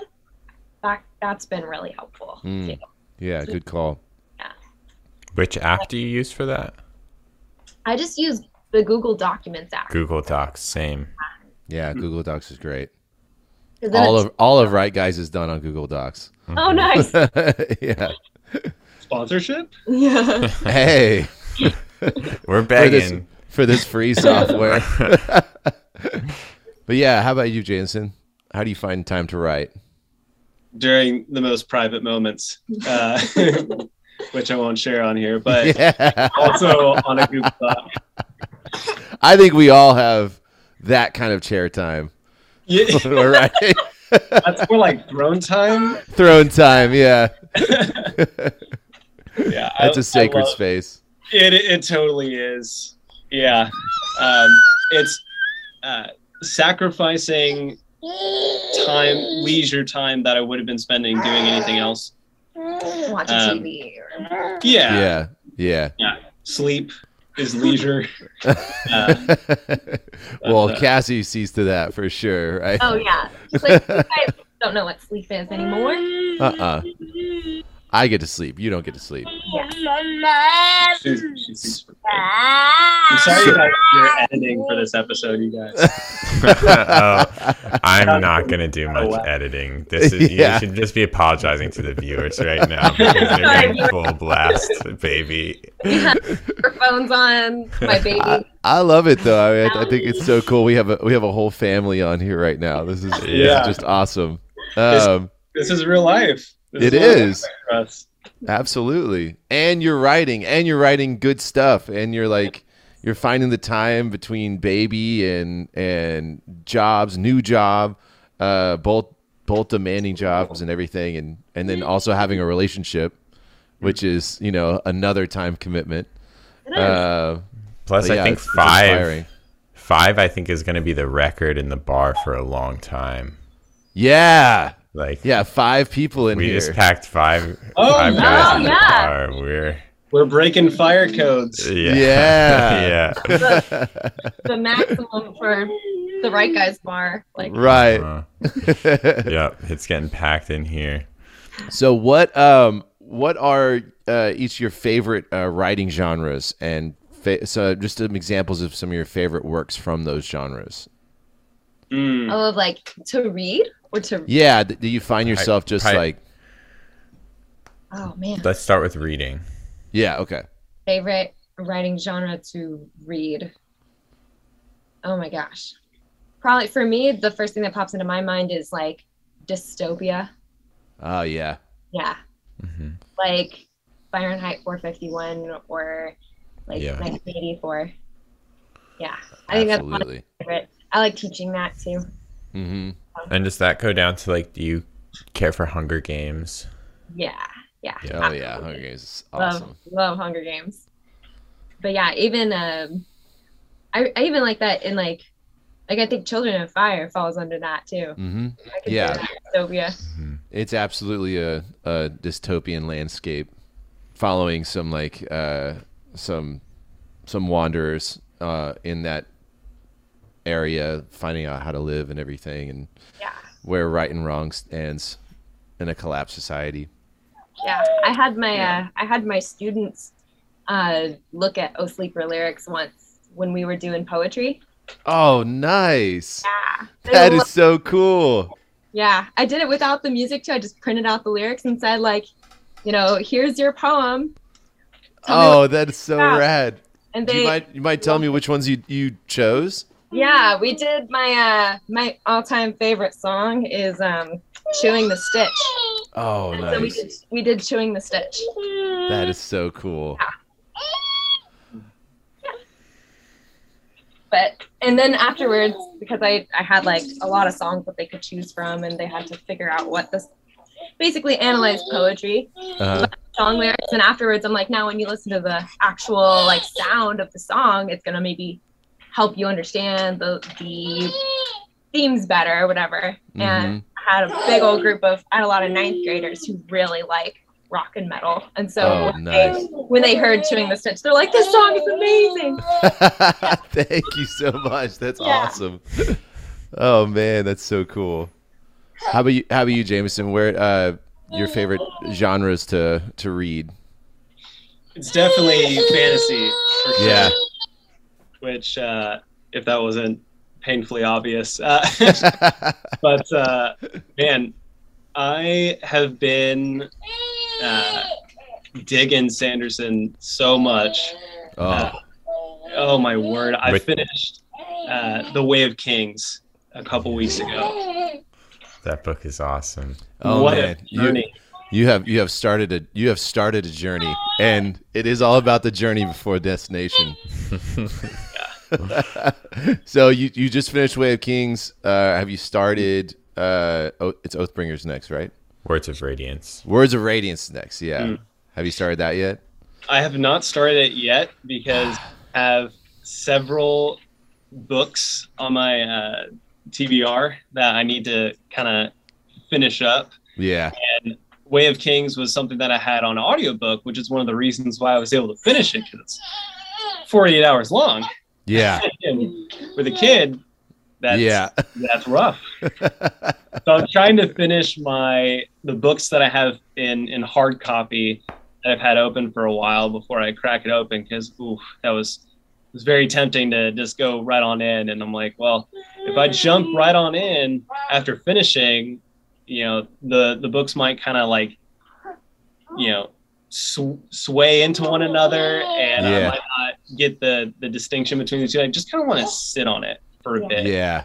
That's that's wise. Yeah. hmm There's so much. He's so he's so his worlds are so so dense and the a- when the avalanche happens, the Sanderson avalanche happens, and it all just comes to fruition. Uh, it's good to take some days and just like simmer on it and be like, Yeah. God, yeah, I started with Mistborn because that's what was recommended first. It's like, you, if you want to tr- get to trust him, like you know, read Mistborn, see how you do. Yeah. Read all three super fast. Yeah, those And- are awesome. Oh my gosh! And then like, I, okay, I haven't read Mistborn yet. I need to. Yeah, some really great twists and turns. yeah. Well, Yeah. that's sick. So what about? Uh, well, I guess uh, that kind of touches on on the next part of that. Uh, what about some of y'all's favorite works from from those genres, like that you think just that you always think back on and and inspire you? Mm. Shannon. Oh man, I really love Ray Bradbury a lot. Hmm.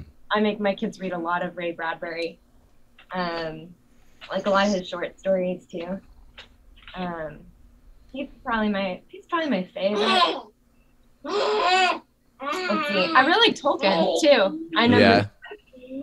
What i- what is it about Ray Bradbury specifically that, that that kind of stands out to you that, that really kind of strums your heartstrings? I feel like he had a really good grasp on like what the world would look like in the future, Hmm. but was a little more hopeful than like uh, Aldous Huxley. Like Okay. Yeah. He has happy endings in a lot of his stuff, which I appreciate. yeah. Especially after reading a dystopian world. Yeah, Oh, There's still hope. right. so I, I appreciate that. You know, I yeah. especially if it's you know something something sad and gloomy. You know, hey, look at this horrible future. It's like, eh, but there's some good in the world left. That's, that's good for me. yeah. yeah. Yeah. I also cool. like it, that it's like a uh, like a kind of a warning to the people of like the Mhm. present. Yeah. Like Yes. I I appreciate that. Like the um, don't let this happen, rather than like this is like the inevitable future. So Right. that's something I appreciate about his stuff a lot, for sure. I, I love get that. Fahrenheit 451. Me too. Mm. I love So it. good. Did y'all see Equilibrium? Mm-mm. No. Oh, okay. Uh, it's it it it's like Fahrenheit 451 without being called Fahrenheit 451. Like when you're Okay. watching it, they're like, okay, there's no way, there's no way this isn't based off of that. like, but it's really good. It's, it's like Christian Bale Oh, and nice. uh, uh, what's his name? I think Taye Diggs. Yeah. Uh, but it's it's it's it's. Uh, I highly recommend it if you're Fahrenheit fans. Yeah, I will look into that. That sounds awesome. Yeah, how about you, Jameson? Uh, favorite works from fantasy that you find Yeah. yourself? Yeah. Yeah, so obviously I mentioned Sanderson, um, but what really got me back into reading in the first place was um, author Brian McClellan, who Oh, wrote the. Powder Mage trilogy and uh, subsequent novellas.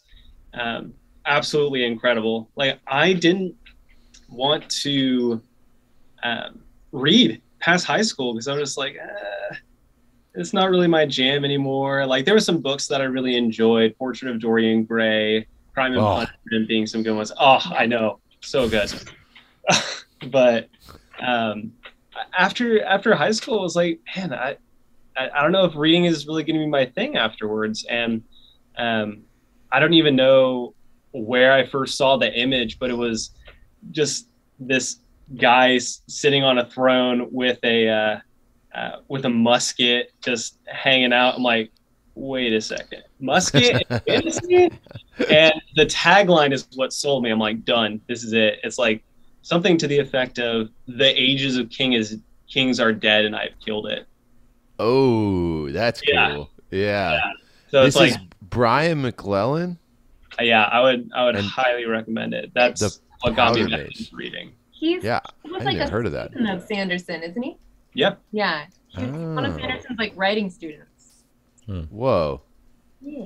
I'm gonna check that out. I'm writing it down right now. like if you guys are fantasy people. Hmm. Yeah, I'll look into that. Okay, awesome. I got that written down. Check it out. And so, what are your favorite genres to write? Hmm. Well, fantasy is what I'm writing, but because of Write Guys, I've purposely, well, besides when you wrote, you know, write about spell or prophecy, I was like intentionally not writing fantasy. when you rolled that, I was like, oh, a bummer, I guess. oh dang! Guess I'm gonna have to. yeah and so be, because of uh, just the the prompts i'm like okay i'm going to intentionally stay away from writing fantasy just so i expand my horizons cool. and i was really really stoked to write you know the romance one and then the robot superhero observant genre Oh yeah, dude, that was Hammer. fun. Yeah. that was that was so funny. I loved you, it. you know a joke is good when you're the one that laughs the hardest Yeah. As you're writing it, you're just like, Writing I heard him in the other room laughing as he was like on his phone. in my most private moments oh, I love that. nothing That don't is- worry about it babe. that is a great that, that is a great feeling. you walk in, you're like, ah, you, you wouldn't understand. It's that's cool.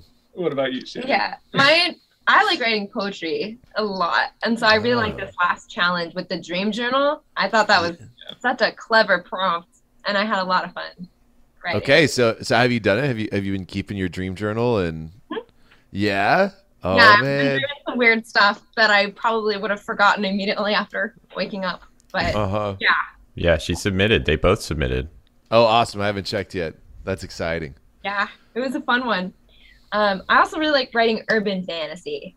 So Ooh. fantasy, but like Yeah. in the modern day with regular people and Yeah, I'm, Yeah. I'm. I, that's that's super fresh to me, and it's something that just doesn't doesn't I don't do naturally, and uh, I think uh, I'm gonna I'm gonna purposely kind of make myself do that on one of these next challenges. But every time I see it, I'm always like, "Ooh, this is exciting!" Like, yes, this kind Yeah. of makes me feel like feel like fantasy could be it. Could, it could happen. Maybe I should need to try to cast a spell over here. Maybe it's real. I just I just started getting into that with some songwriting stuff. oh, nice. Getting into modern fantasy like for the first time. Yeah. That'd be super cool. I think I played one of them on the Write Guy's Golden Apple. One Oh. That was incredible. Oh Yeah. my goodness. with the with the wizard trapping you in the phone. Mhm. Yeah. So I mean, you guys were talking about like several degrees of metaphor separation from like what you're actually writing about. I don't know if that qualifies, but to me, like that's what I thought of. Just like, dang, that is really cool. oh Yeah. yeah. When you guys had Shane on, he's like, "Yeah, no, I'm not about that. I just kind of like say it like it is," and I'm like, "That's me." right. so you guys have helped blossom that into be a little bit more like uh, fancy, elegant. I felt very validated by Micah saying that there's le- me- metaphors upon metaphors because I tend to do that with poetry or songwriting, and I go, if people don't get what I'm trying to talk about metaphorically, is that okay? If it's buried, really, really? God, I do that too. That that is like that is uh, a double edged sword. I feel like I feel like I spend so much time writing and for writing the Easter egg that's at the bottom that like ten percent of people who listen to it are gonna get. You know, like, the rest is like, yeah, you, you you can get you can get if you get down this deep, you'll enjoy yourself. If you get down this Yeah. deep, you're like, dang, I made I'm really connecting with this. If you Yeah. stick around down here, we're gonna get close. You know, like you're gonna get down to like the real meat. You're gonna start Yeah. reading my mind. Uh huh. Mhm. start getting my third level of metaphor. You can read my mind. Then when you wrote "Obsessed," I Oh, I love was- it. I love I that love song, one. and like super early on, Shannon's like, "Oh, it's a stalker." First chorus, I went, it's a stalker song. I'm like, "What are you talking about?" Like, no, this is beautiful, and you know, and what does that say about me? Now I'm scared, going like, "Oh no." Yeah, you're one of us, Jameson. I'm yeah. no. but she called it so fast. That means it does. It's not a surprise to her. She accepts you even though you're a stalker. Yeah. I feel very validated. well, now you guys can get through anything, Right. and you'll always be watching her back. That's my point to Julia. I'm like, look, I wrote you a song. It's not the the it's not the, the coolest song to have written about you, but from a from a husband, it's not necessarily the worst thing. It's like like any like romance and creepiness. The you know a lot of it, a lot of the difference is the end result. Thin It's like- line. Flattery, It's you know. romantic and funny, which women usually love. Yeah. Yeah, thank you for understanding. Does she have a choice at this point? no. Oh man. All right. So what? Uh, what are what are y'all's goals in writing? Mm, that's good. Uh, I'll take that one first while you Make sure it, our pass by child the child. make sure our child doesn't pull apart all our She's crawling on the amps She's- and I'm Oh, nice. All right. Well, uh, just just a little stressed.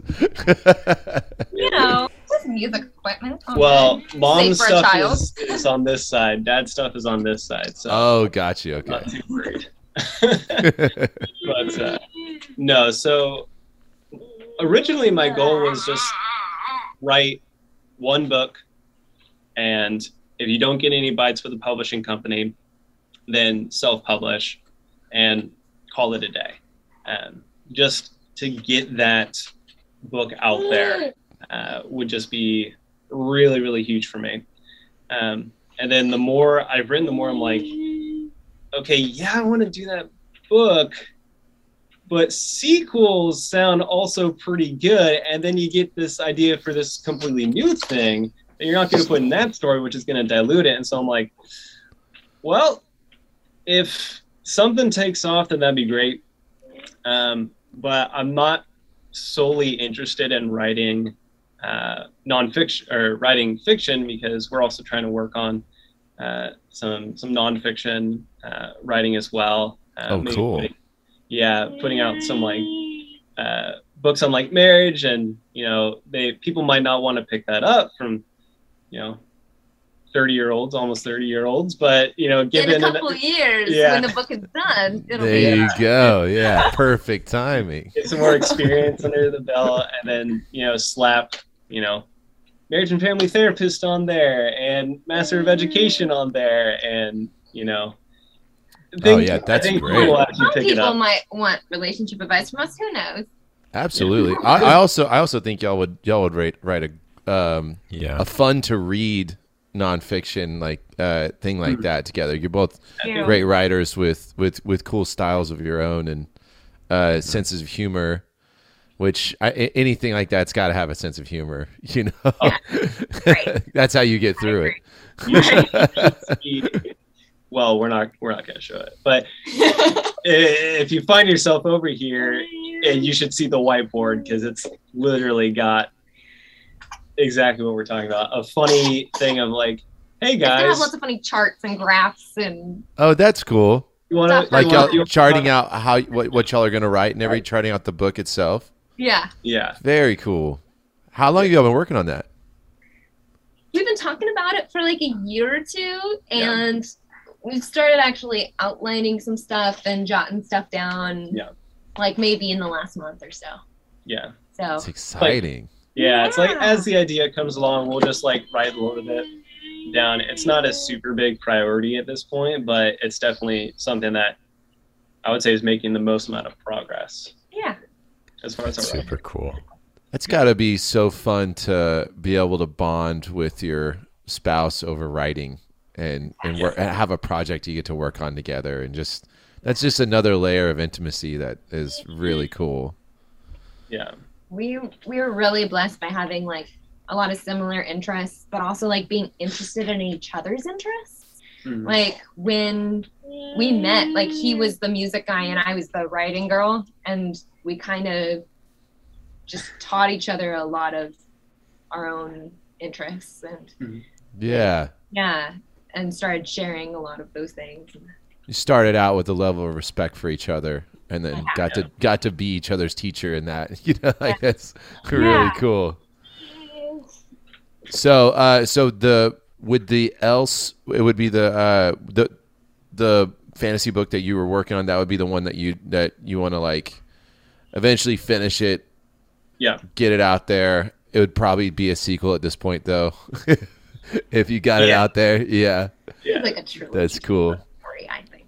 Yeah, which is hard because the numbers four and eight keep coming up, and so I keep thinking like, "Ah, it'd be cool to have like four books of this bad boy out there. And then like, yeah you know, despite not more that I can chew at this point, one book. Let's stick to the original goal. just just book. get it out there yeah just finish that first one yeah, Yeah. I think it's good when the first one could be a standalone. Like, Yeah. I feel like you could read the first Hunger Games and stop, and it's still a good, complete story. Mhm. yeah The rest of them, like, it's really good as a series as well.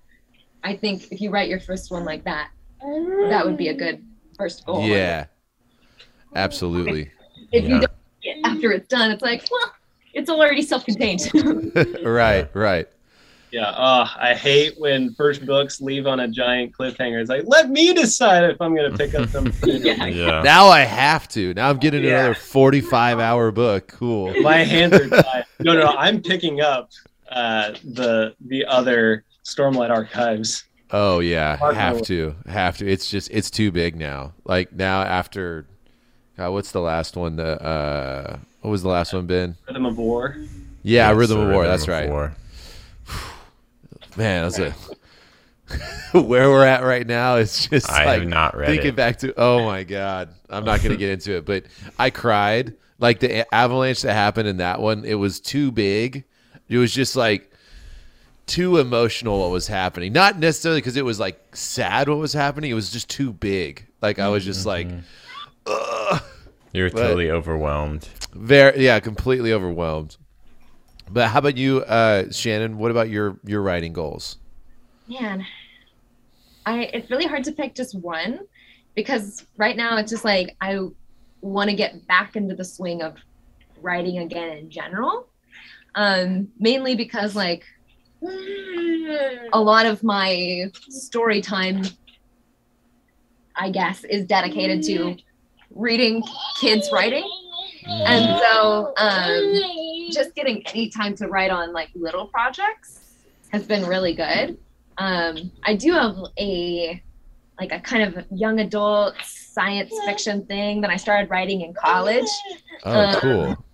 that is really fun and it has like 100 pages done.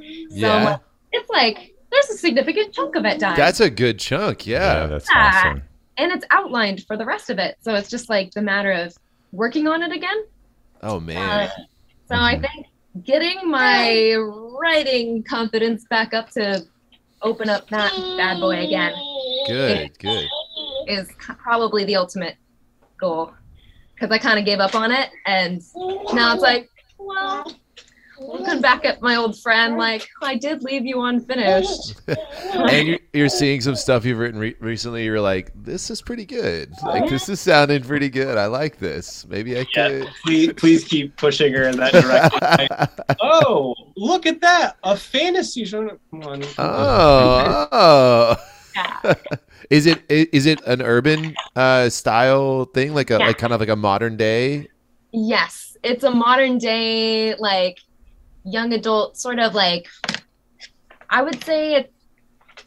I want to call it science fiction, but it's more like it's it is more like a fantasy, even though it's like space. Yeah. So- Oh, cool. Yeah. So I would say like you know how Star Wars is like a space fantasy, like it's Yes. in space, but it's truly more of a fantasy story. Mhm. I Yeah. feel like it's an urban fantasy that takes place in space. Oh, that's exciting. Nice. Yeah. Oh, that's really cool. Uh, we're we're we we we've talked about it before. How uh, I I so into sci-fi and so into fantasy, and it's Yeah. like, it, but for some reason, it feels like there's this divide where you can't do both of them. It has to be one or has to be the other. But I just like I'm so curious about tearing that wall down. You know, and and that's a really good point about uh, about Star Wars. It is written more like a fantasy uh, epic, you know, rather than just a, a sci-fi deal. Yeah, sure. Well, so okay, so yeah, the that was that kind of answers both of uh, the this next question I have for y'all, which was, uh, do you have any projects in the works? So that Yeah. would be Is both there those, um, the book, the book together, and the unfinished one. Yeah. is there i'd love to ask you guys if there's any specific ways that you think that Write Guys or the Write Guys curriculum has uh, helped you or moved your writing forward Totally. Uh, share time being the biggest. Uh, just like, because like I said, like I didn't put my writing out there, and when it when I did, it's like, oh, I should keep doing this, and also now I feel like I should, and so now it's kind of like, oh, I'm I'm accountable to myself. It's totally in my brain. Like you guys aren't like, come on, where's Jameson's submission? Like, yeah. so I'm just like, "Ah, d- don't let Ben down, man. Like Mike is like sitting by the computer going, "Where's Jameson?" just just refreshing, and I know it's gonna come through. I know it's gonna come through. We gotta we gotta push the recording date. Totally. He's So getting it's close. brain, but it's honestly like really helped me, and I really appreciate you guys talking about chair time. Um, and so, kind of what I've done is I haven't even missed the time that I've sacrificed um, with leisure Hmm. in putting writing in that time frame um, instead. And so, on the weeks that we're waiting on the podcast and nothing is currently due, as in I've turned it in, now it's like my own homework assignment. It's like, okay, you have to write like 500 words of this next scene. And so, because that needs to be finished by the time the next Write Guys come out, so that you can write the Write Guys and it'd be totally okay. That's cool. That's very cool. Yeah. Yeah. So even though it's not writing as much as I would like to, um, just with all the other things in the works right now, that's like manageable for me. And so finding Yeah. that time, it's like, what did I even do instead? Right. And you go you go back through and start thumbing through your, your your challenges and stuff like that, and like you thinking about the kind of stories and worlds that you've created and jumped around, and it's like I, I, I look at them and I'm like I'm like I all, all only thing that would be take that that that would have been done instead would have been video games, Yeah. and I'd be like on my like fifth run through of whatever oh, game I'm playing Ring. of Elden How Ring. dare Yeah. you talk about Elden Ring? Because, like, because I'm like, after that episode dropped, I'm like, oh, babe, hey, hey, I gotta get Elden Ring. uh, yeah. So, She's just laughing, like, "Oh yeah, you're gonna have time to play that." Uh-huh. Man, it's played Skyrim so many times. He doesn't need Elden Ring. Elden Ring. you do. You're a Skyrim guy. Oh yeah, I mean, since we were sick, and it's like, yeah, I got the vertigo kind of sick too. Um, oh man. And so, w- anytime I tried to read, it just like the room went crazy. And so I'm like, let me just try to play a video game uh, that I can like stop at any time because I've beaten it before and I'm not worried about getting to the next checkpoint. So I pulled up Skyrim again, you know, old faithful. Nice. Yeah. I put about three 350 hours in it. I don't doubt that. That's cool, man. Yeah. So, uh, yeah, what uh, do you have any suggestions for us uh, on Write Guys? Like things that we could uh, add to the show, or segments that um, that you that that you'd like to hear come back, or any segment ideas, challenge ideas. Um, Oh man. For challenges and Yeah. prompts, man, I do hope you guys do more poetry ones because yes, we are going to. Um, yeah, the Dream Journal one was super fun. Um, you know, with songwriting, it's hard because you kind of need a little bit of, of musical inclination, but I think it'd be cool to do a songwriting challenge. It'd be pretty cool. That would be cool. But remember, with almost any challenge, you can do poetry or songwriting. That's, right, True. That's true. Mhm. as Ben has demonstrated. hmm Yeah. Yeah. Um, It would be cool to do like a um like a, maybe like provide it we could like provide a piece of music or a couple pieces Yeah, of tra- a backing track. Yeah. and then that'd be fun. and then challenge to like just pick, pick one of them and write over it. Yeah. That would be you know fun. what? I love it. And I got one for you guys. Okay. So it's uh Ben's laughing at my excitement. I'm excited with you. oh man. You you saw the light bulb come on. I did. I did. oh man so um basically i would love to go back and expand on someone else's writing so. That'd be like fun. i and i think i I- this is an old light bulb because i think i might have like suggested it in like uh, one of my writings like to you guys but i think that would be super sick like um someone writes you know the next scene in the Sybil, for example. Yeah. I think that would be Mhm. so awesome. It's like the stipulation being you can't go back to your own, but you can go back to anyone else's, Yeah. uh, and then the same rules carry over. I think that'd be a really cool way to, to especially like um, have uh, the community get involved with one another stuff. I love what we're seeing on Discord, which is super cool. But this would kind of like take that again to the next level. I think. Yeah. Yeah.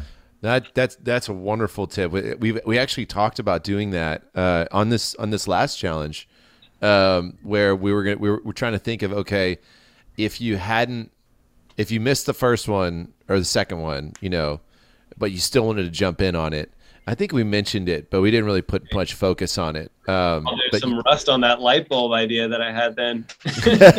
but but still like like I like I I love the idea of, of making a challenge completely around that, you know, right. where and Specifically having to do that. and we could even make it like uh like a, a bit of a collaborative where you know you can reach out to that person who Yes. wrote it and be like hey where were, what were you thinking about with this blah blah blah and Yeah. then to get to, to get to see someone run with your work would just be really fun too Yeah. I think that'd be sick. nice very good suggestion um so uh let's see uh it's pretty much the same question Yeah. i had before uh do you have any pieces uh that you'd like to share with us we want to give y'all the the floor and just do a little little Jameson Shannon showcase. Okay. On the spot.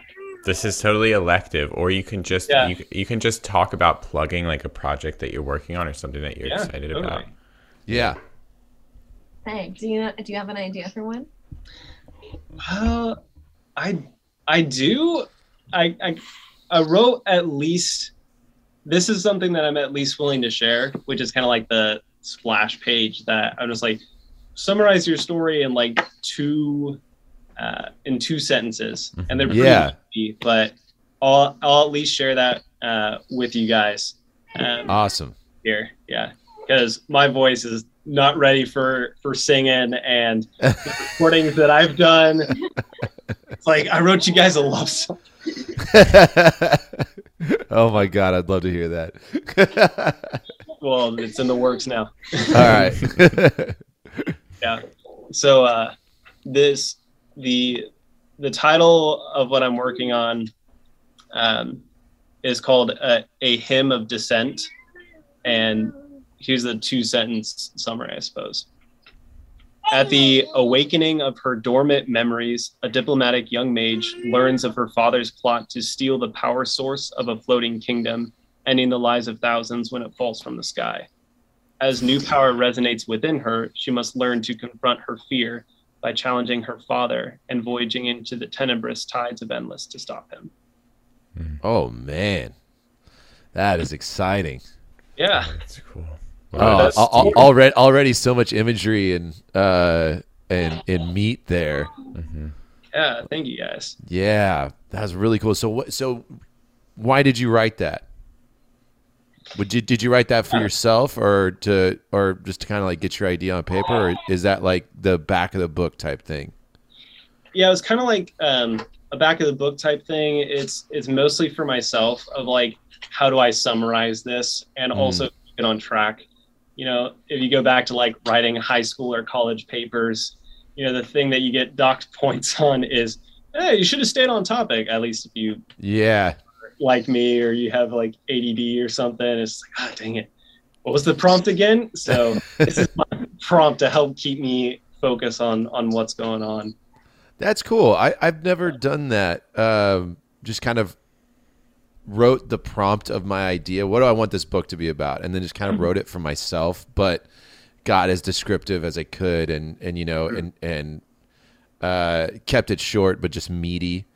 That way, you keep mm-hmm. you keep you you kind of get lost sometimes in having that as kind of like a compass. You go back and read it, and you're like, okay, am I am I tangenting way too far here? Should I just do I need to steer back, or does this really fit in? Like, is it adding to it? That's cool. Yeah. Man, a floating kingdom Yeah. steals the power source. the whole thing falls from the sky. Dang, I I, I want to read it already. Oh, That's thanks, awesome. man. It, huge, huge inspiration from Sanderson because that that first line in Mistborn is, uh, I don't want to butcher it, but it's like, ash fell from the sky. Oh, tell me more. Okay. I gotta hear more. yeah. Are we talking a volcano? Are we talking uh, where? Where are we at here? I'm I'm did we ready. get here? Yeah, This yeah. What kind of ash are we talking about?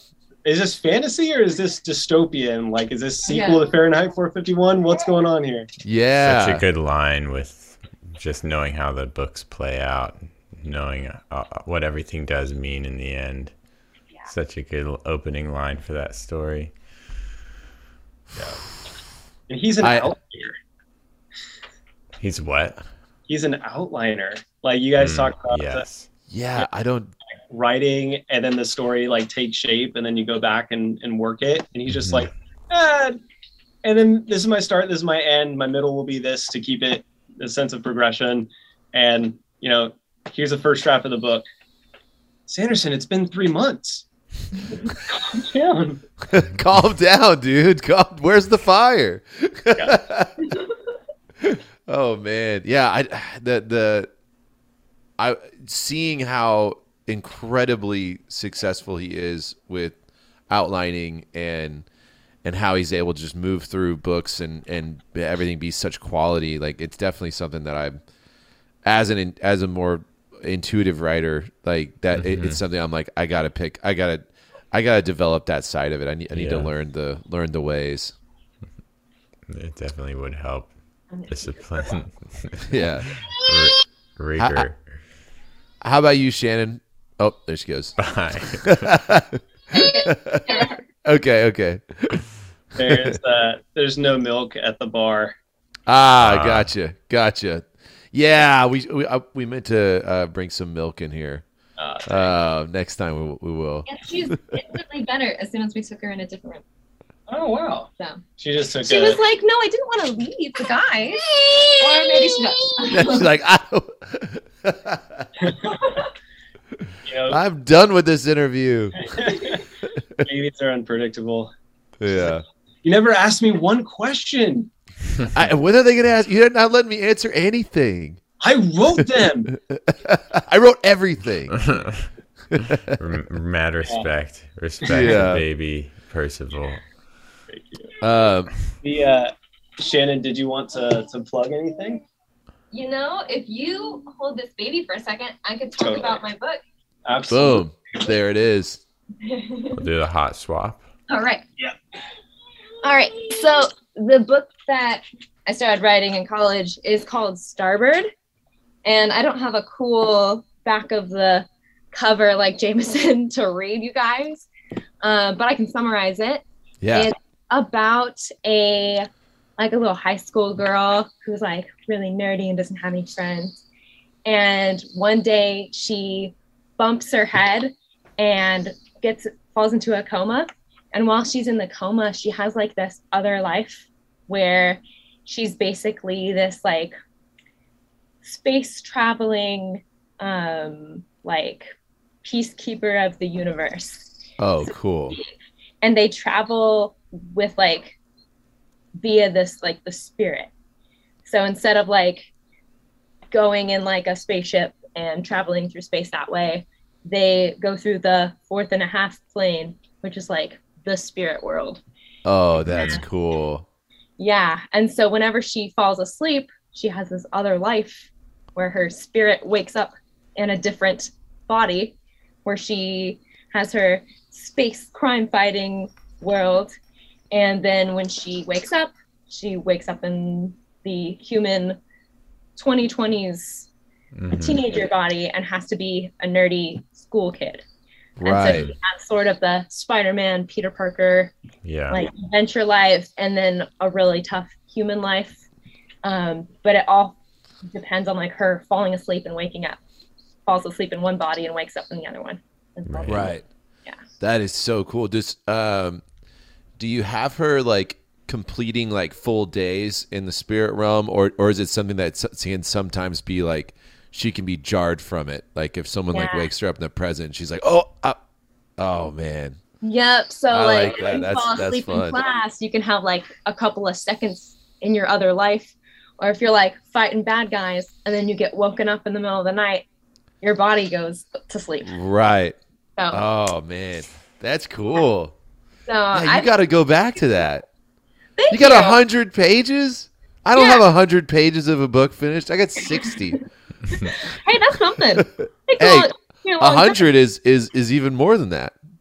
it's uh I'm gonna have to go through go through it and comb through like it's been a long time since I've looked at this thing, so we'll have to see Yeah, how much of it is usable. But All of it. know. all of it. It's all I- I- as structure, at least. Yeah, I think you just keep. I think you hop back in and just Yeah. and, then- and just put uh, put your foot on the gas and get that rough draft finished. Go back and change it later if you want to. But Thank think you. about holding a finished manuscript, like a like a, a a rough draft. Oh my god, I finished my rough draft, and you're just like, that would be nuts. that would feel Yeah. really good. We all need that. Yeah. exactly. And uh, are you? It's not sixty pages for. Is it Randy the robot? No, no, no, no. Okay, so Randy is forty pages, and um, but that it's a, it's a children's book, so it's Yeah. forty illustrations, uh, with about. So I, I went through editing. I went into editing with it was like right at nine hundred words, like nine eighty six or something, right under a thousand, and then or maybe it was it was it was around there. Um, and then my editor who uh, who did Hunger Games, which was Hey. really cool, yeah. Um, she told me to go on ahead and chop 200 words out of it, and I was just like, oh, it was Poor like, heart. yeah, and I was already like, okay, this is a children's book. It's got to be short, meaty, to the point. Uh, but so now it's like sitting at like 686, and uh, but the the 60 pages I have is actually for I, I had this dream of doing um, those sleeper albums in different uh, medias, like like like like telling the story, telling the concept. Like I like I wanted to do, I wanted to do a novel about Titan, and and then a comic book series about Bloodied Unbowed, Yeah. and uh, and and then something. And, and after those were done, kind of decide what the next thing would be. Um, but the the Titan novel, I've got sixty pages for that so far. Oh, but it awesome. it's it's just like you said though, like start writing it, and then I'm like, oh, this is probably gonna be two books, and then like keep writing it. I'm like, well, a trilogy. I mean, yeah, yeah, just to really understand these characters, and then I'm like, and then when I started writing Bloodied Unbowed, I was like, this is gonna start. This is gonna start uh, 50 years in the future, and then it's like. Okay, so maybe we need a little bit longer after Titan to like catch up to that, or you know, just I just kept on pushing it, but uh, that's something I'm definitely going to return to. Um, but yeah, so I'm going to return to that. You're going to return to yours. You're going to finish No. yours. It's going to be great. that's cool. I don't have So- any homework.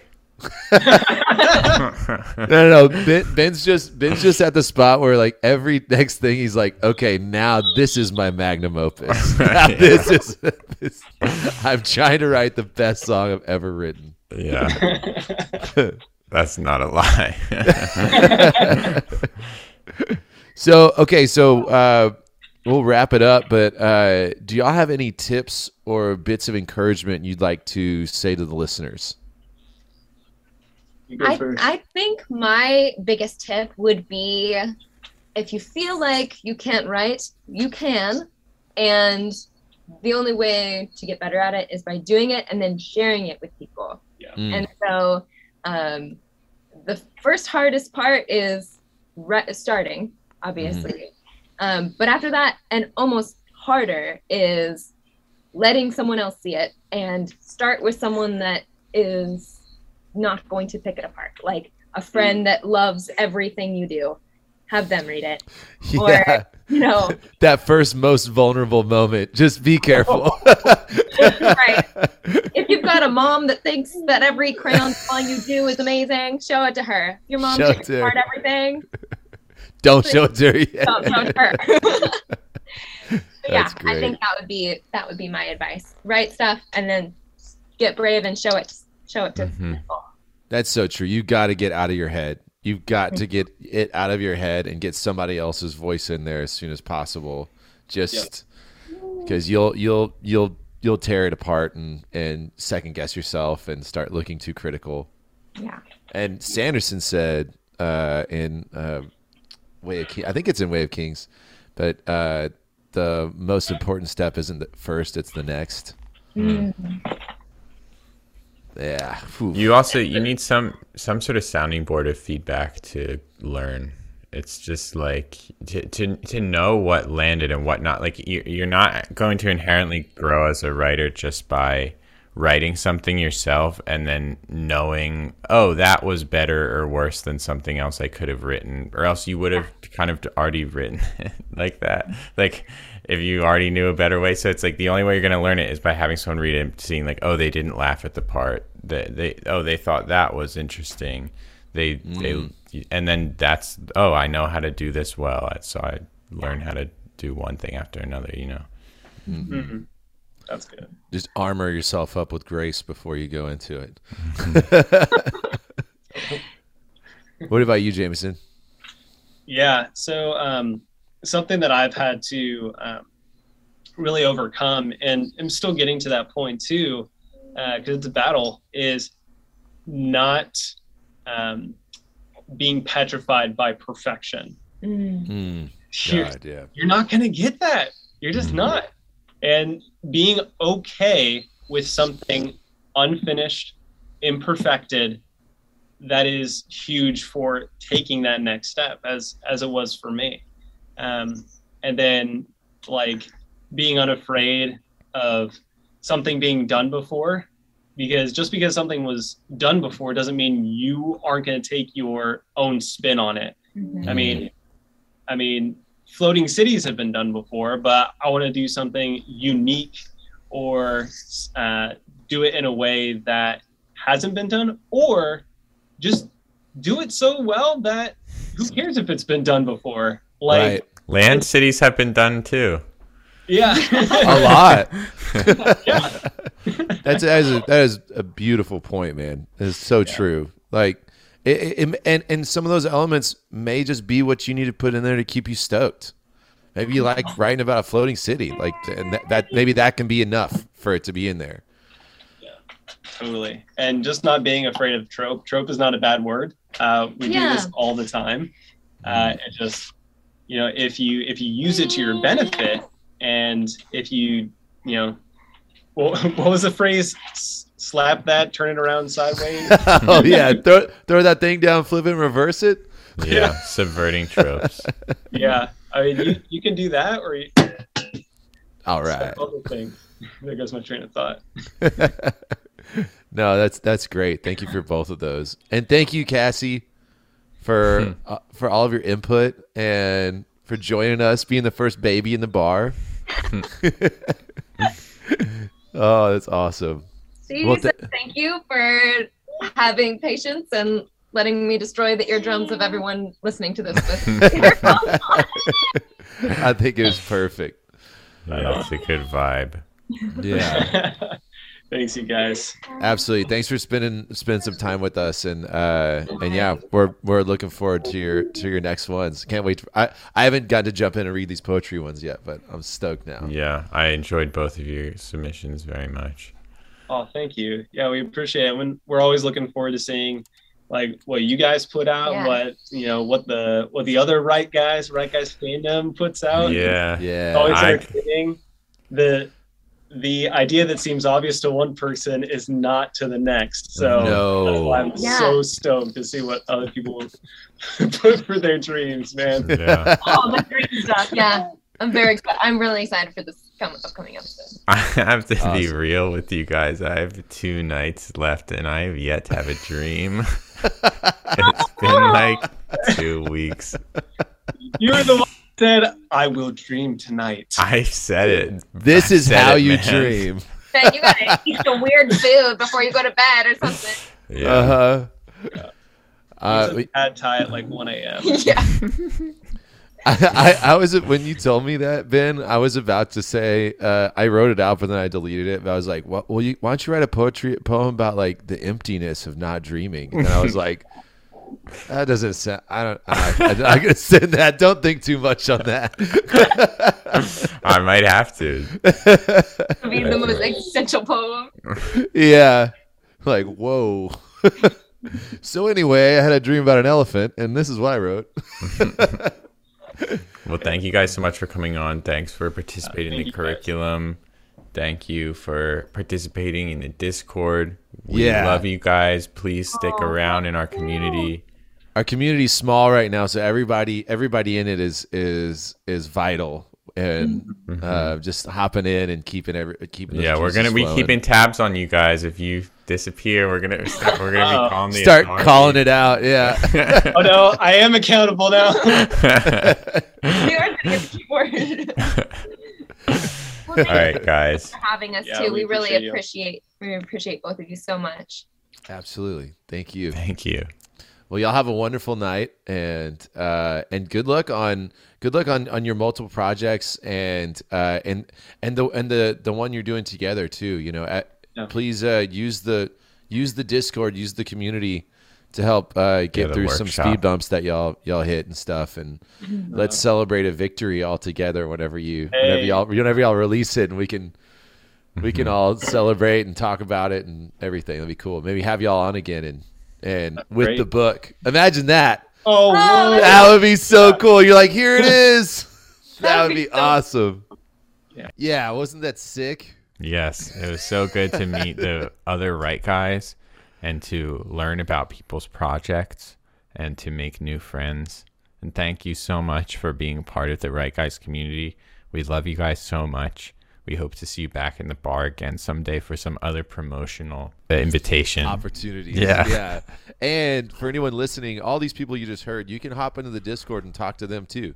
If Mm-hmm. you have questions about their projects, if you want to read what they're doing, uh, if you want to share your, pro- if you related to one of them in a way that you're like, I think that person would get me, you know, reach out to them on the Discord and and share some of your stuff with them, and who knows, you know, something awesome may happen through it.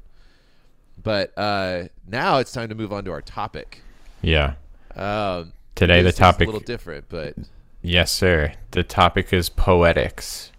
yes. Uh, So poetry, talking about the way that words fit together, honestly, is the way that I think about poetry. Um, the sound that words make, almost.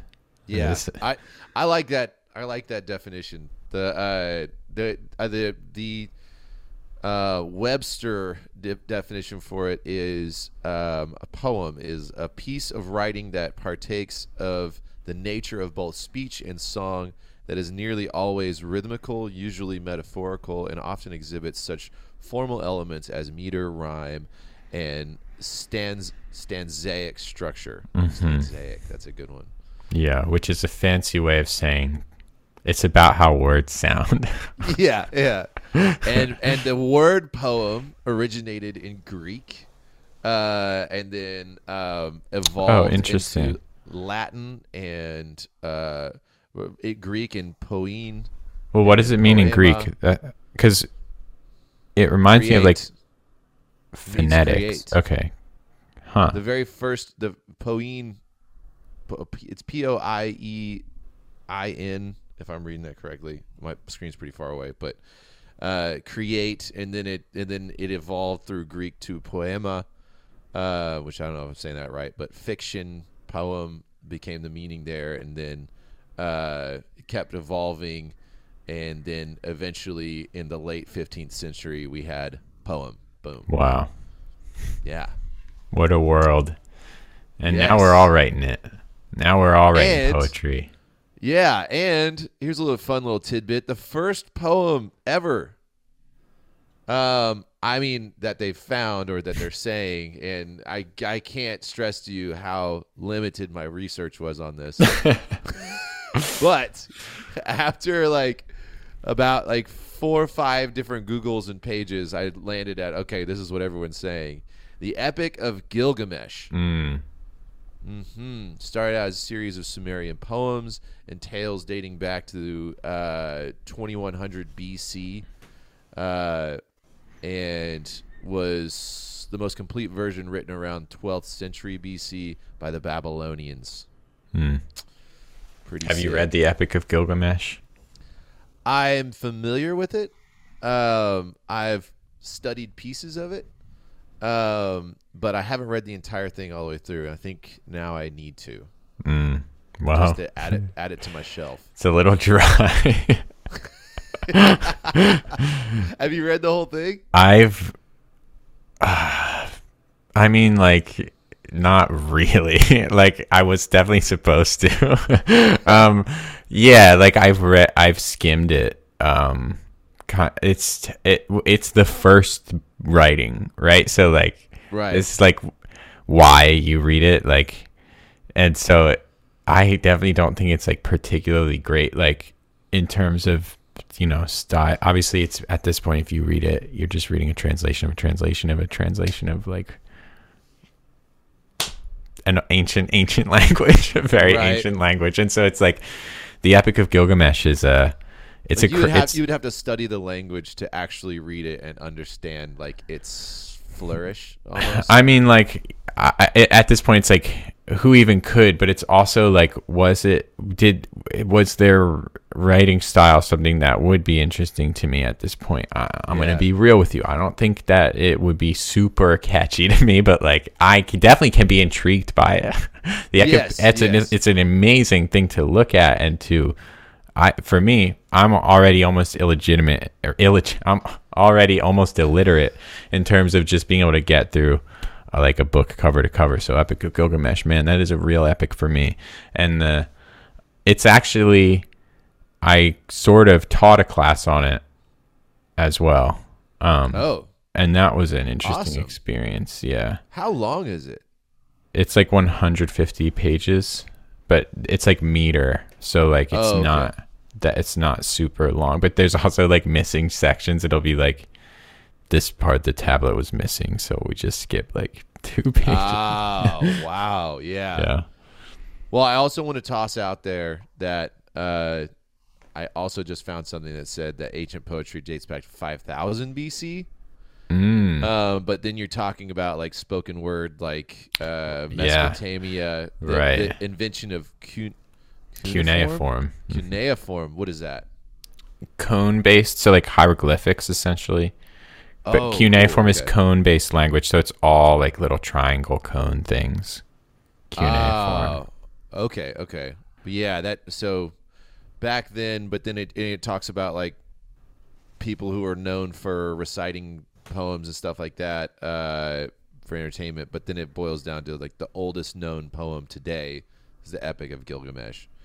So don't go start bragging like you know stuff until you kind of figure out where you land on this. But that's how that's what I found out. Good job. I think you did an excellent job. Well, that sounded like a totally accurate report, and I mean, yeah, like who who can know? Obviously, the invention Yeah. of poetry is that is ugh ugh og og Yeah. ugh ugh nog nog. Someone said, and they were like, "Ooh, that bumps speech. though." yeah, that, that is. Man, for some Yeah. reason, we're gonna listen to him now, other other than this guy. yeah. yeah. I like that. Um, so there was uh, I, I wanted to kind of rip through a couple things, uh, other things I found um, to just kind of break into uh, poetry, different types of poems. Um, I'm just gonna fly through these real quick. Uh, there's blank verse. Blank verse is a type of poem without rhyming words, but with a strong meter. The words flow well and feels uh, verse-like, even though they don't rhyme. Example of that would be, "But soft, what light through yonder window breaks? It is the east, and Juliet is the sun." Um, definitely poetry. It's beautiful, beautiful verse, but it doesn't rhyme or anything. Um, There's like a lot of lines from Lord of the Rings. Yes, I think I like that. It's just like the way it flows is like extremely beautiful and natural, poetic, but there's not a rhyme in sight. It's like you would not But part an old man from his walking stick. And he walks in and he's like, I did not pass through fire and death to bandy wicked words with a crude worm or something. And it's like, Oh my god, dripping. Yeah. right? so sick. And with that voice, really makes it hit. Uh we got haikus. Haiku is another type of poem that does not rhyme. Japanese poetry form has three lines with five syllables in the first line, seven in the second line, and five in the third. Famous example an old silent pond. A frog jumps into the pond. Splash. Silence again. That's a poem. When we got rhymed poetry, rhyme poetry focuses on rhyming words at the end of each line or couplet. Uh, it will also have meter, but the primary focus is on rhyming. Not from the stars do I do I, I my judgment pluck, and yet methinks I have astronomy, but not to tell of good or evil luck, of plagues, of deaths, of seasons quality. Rhymed poetry epic poem. Epic poem would be uh, uh, the Odyssey, the Epic of Gilgamesh, the Iliad. Um, epic poem is a long poem that tells a story. Typically, epics are written about great heroes, either real or fiction. So much of our like mythos and, and lore is from epic Yeah. poems. Like, would Beowulf be an epic? yes. Okay. Um, free verse. Free verse is type poetry that does not rhyme or have a strong meter. It is identified by short lines uh, and stanzas used to write it. Walt Whitman's uh, a, a free verse type guy. We got a, a noiseless patient spider. A mark I marked where on a little promontory. Wow, I haven't seen. I don't know what that word means. Promontory. Man, I want to say it's like a windowsill or some type of countertop surface like that, but I don't know. Ooh, it sounds like it. I marked where on a little pro- promontory it stood isolated, marked how to explore the vacant, vast surroundings. It launched forth filament, filament, filament out of itself, ever unreeling them, ever tirelessly speeding them. This guy I'm gonna look up sat around looking at promontory. spiders. I get it though. We got sonnet. Um, Promontory is a point of highland that juts out into a large body of water. So it's like a peninsula or like a little hill, right? So like a, a little a crest of like a rock in like Gotcha. the middle of the water. I guess. Yeah. Okay, so he's outside looking at this thing. Maybe Yeah, he's wondering how it got there. maybe. It didn't swim. I don't know. Maybe it can some. I don't know about spiders. Um, but so we got a sonnet. Shakespeare was a sonnet writer. Sonnets are poems with 14 lines that contain a specific rhyme scheme and meter. Wow. Um, Didn't never knew that. so uh, we got Shakespeare, uh, Francesco Petrarch. Um, we've got Elizabeth Barrett Browning. These are all famous sonnetists. Uh, sonnet would be, "How do I love thee? Let me count the ways. I love thee to the depth and breadth and height. My soul can reach when feeling out of sight, for the ends of being an ideal grace."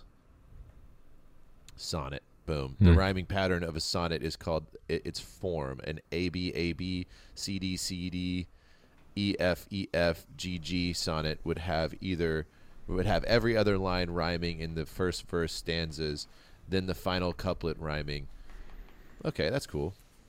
We got narrative poems. Narrative poems are similar to epics in that they tell a story, but they are not as long and often not as heroic.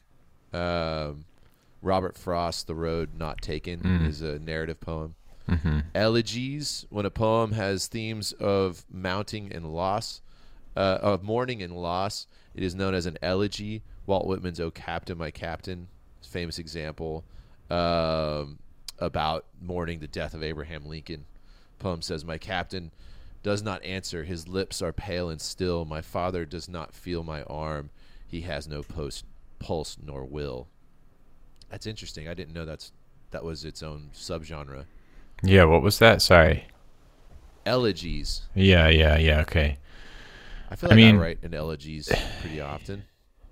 Yeah, it's like I think I think in terms of subgenres, right? These are like um probably you could infinitely break them down into more. You could think of of more ways to to break them down. It's like elegies is a distinction of a type of writing, you know. Yeah, So yeah. Uh, we got an ode. Ode pays homage or tribute to a subject, but it may be less serious than an elegy. Uh, um, then we've got I don't have an example for that. Ballads. Traditionally, a song, a ballad is a type of poem that uses rhymed quant, uh, quatrains or four lines grouped together to tell a story. this is crazy. Dylan. Dude, I've been trying to figure out what these things mean like for a while. Dude, I've have like cuz I've I've been calling New England a ballad and I thought I'd learned what it was. And that's not like that like I So wanted to know that it actually had a true meaning. Every time I look it up it's like I was like cuz I put the word sonnet and obsessed. I was like can I call this a sonnet to be named within a sonnet? And so I, I google sonnet and it's like a love song. And I'm like, yeah, this is a sonnet. and I'm like, I wanted some kind of distinction to know, like, oh, a sonnet is 14 lines of a specific meter. But that information was not forthcoming at the time. You have you've hit the jackpot here. I think this is all like the. I feel like, like maybe the uh, specifics to poetry were Sure. applied, and then over the years, like Yeah. it's like oh oh oh ba- like like same thing. I I didn't know ballad had a right. like like there, there's a there's a a plus b equals c for a ballad. yeah, I I, ballad. I thought ballad just meant a sad song.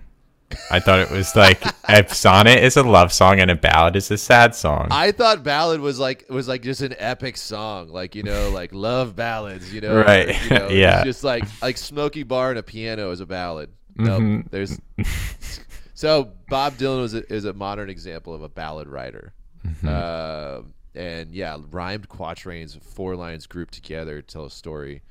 That's cool. Um, we've got uh, a villanelle. V- all right, V I L L A N E L L E. What do you think, villanelle? I mean, it sounds like you pronounced it wonderfully. Thank you very much. uh, the villanelle is a highly specific type of poetry. This 19 line poem has five tercets, a, or groups of five lines, and a quatrain. The famous uh, Dylan Thomas poem, Do Not Go Gentle into the Good Night, shows the villanelle type of poetry. Hmm. That's Wow. interesting. We got three more lyric poetry. A lyric poem shows feelings and emotions. It may use rhyming verse or free form, uh, but it is distinct from epic and narrative poetry because the focus is not on a story but on a feeling. Mm.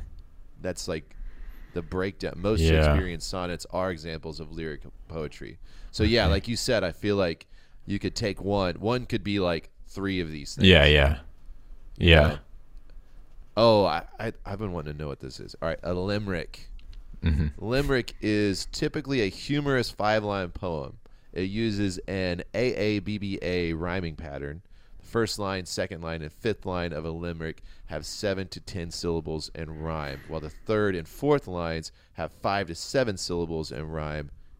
Example: There was an old man with a beard who said, "It is just as I feared: two owls and a hen, four larks, larks and a wren, have all built their nests in my beard." Sure. my dad is watching right now, and he's um, my dad is a limerick writer. He's a Is he? limerick writer. He writes a lot of limericks.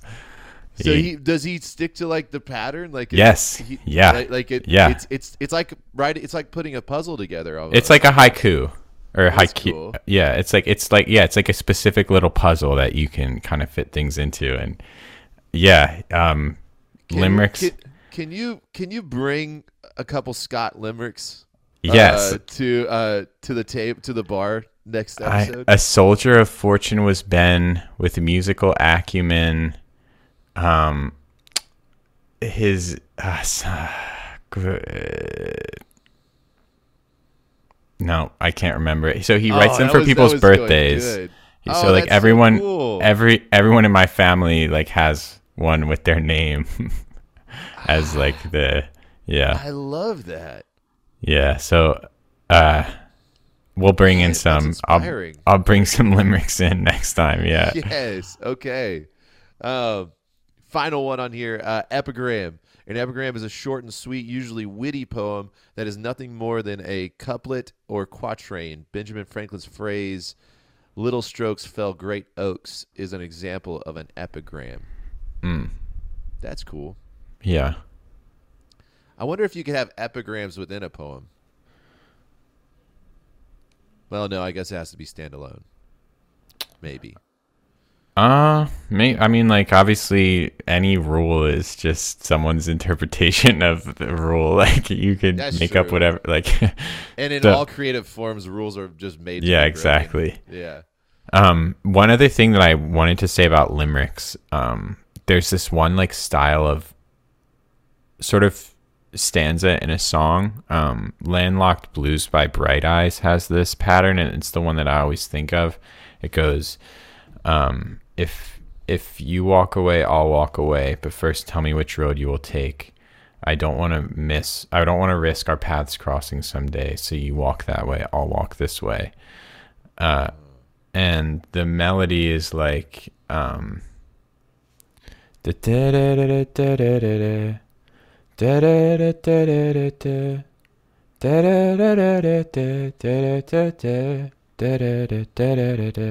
So the first line is the last line. So the first line and the last line are the same. So there's a pattern. It goes line one, line two is an elevated melody of line one. So it's like. And then line three rambles. So line three instead of like doing the line then pause line then pause, line three goes all the way and it takes it to a new level and then brings it back down to line one happening again. Um, and it's like I was obsessed with this song for a really long time because the way that it tells the story over multiple verses just is like very inviting. Like it feels like it's evolving constantly, but it's like staying consistent and memorable and like feels like home at the same time. And um, it was a long time before I realized it was just a limerick. Uh, Wow. and and it was like a few weeks ago actually and i was like uh huh i guess i just need to write limericks and then i can just like fit them into this kind of because it's it i think it's really strong like like an evolving meter one that is like doesn't doesn't just take multiple ideas and throw them together and then repeat it or doesn't just like take one idea and repeat it. It's like it takes an idea and it builds a pattern by evolving one idea into multiple transformations. That's and it's just like it's it's really nice.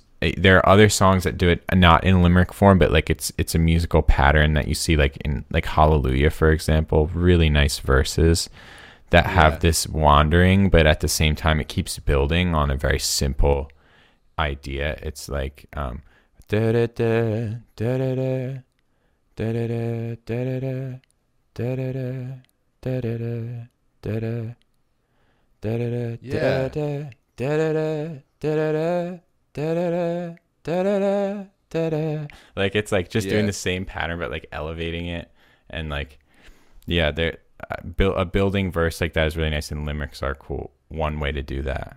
Turns out. Man, I'm I'm jazzing on limericks now. Uh, maybe that's maybe that'll show up in a challenge. Who knows? We'll have to get to the end of the episode to find out. So yeah, we've talked about poetry and where it comes, from, where it came from, uh, how long it's been around, uh, different types of it. Which, by the way, there's more than that, but that's just 15 of uh, to get the ball rolling. Uh, uh, but let's. Uh, what do you think about uh, sharing some poetry that just we like? Yeah. that- stuff that stands out. Um, I mean, there's there's definitely like a lot of ideas with poetics that I love to talk about. Um, Yeah. there's this song that I've been thinking about a lot recently. It's this song called "Age Difference" by Christian Lee Hutson. It just came out just last month, I think. But it's uh, it is like the verbal equivalent of if you've ever seen like a a painting or a picture where like you ever see someone go up and just kind of go like and draw like four or five like lines, but then it just like makes an HD face because they carved out like the shadow of the nose and like the shadow of the lip in like the perfectly HD Yes. way.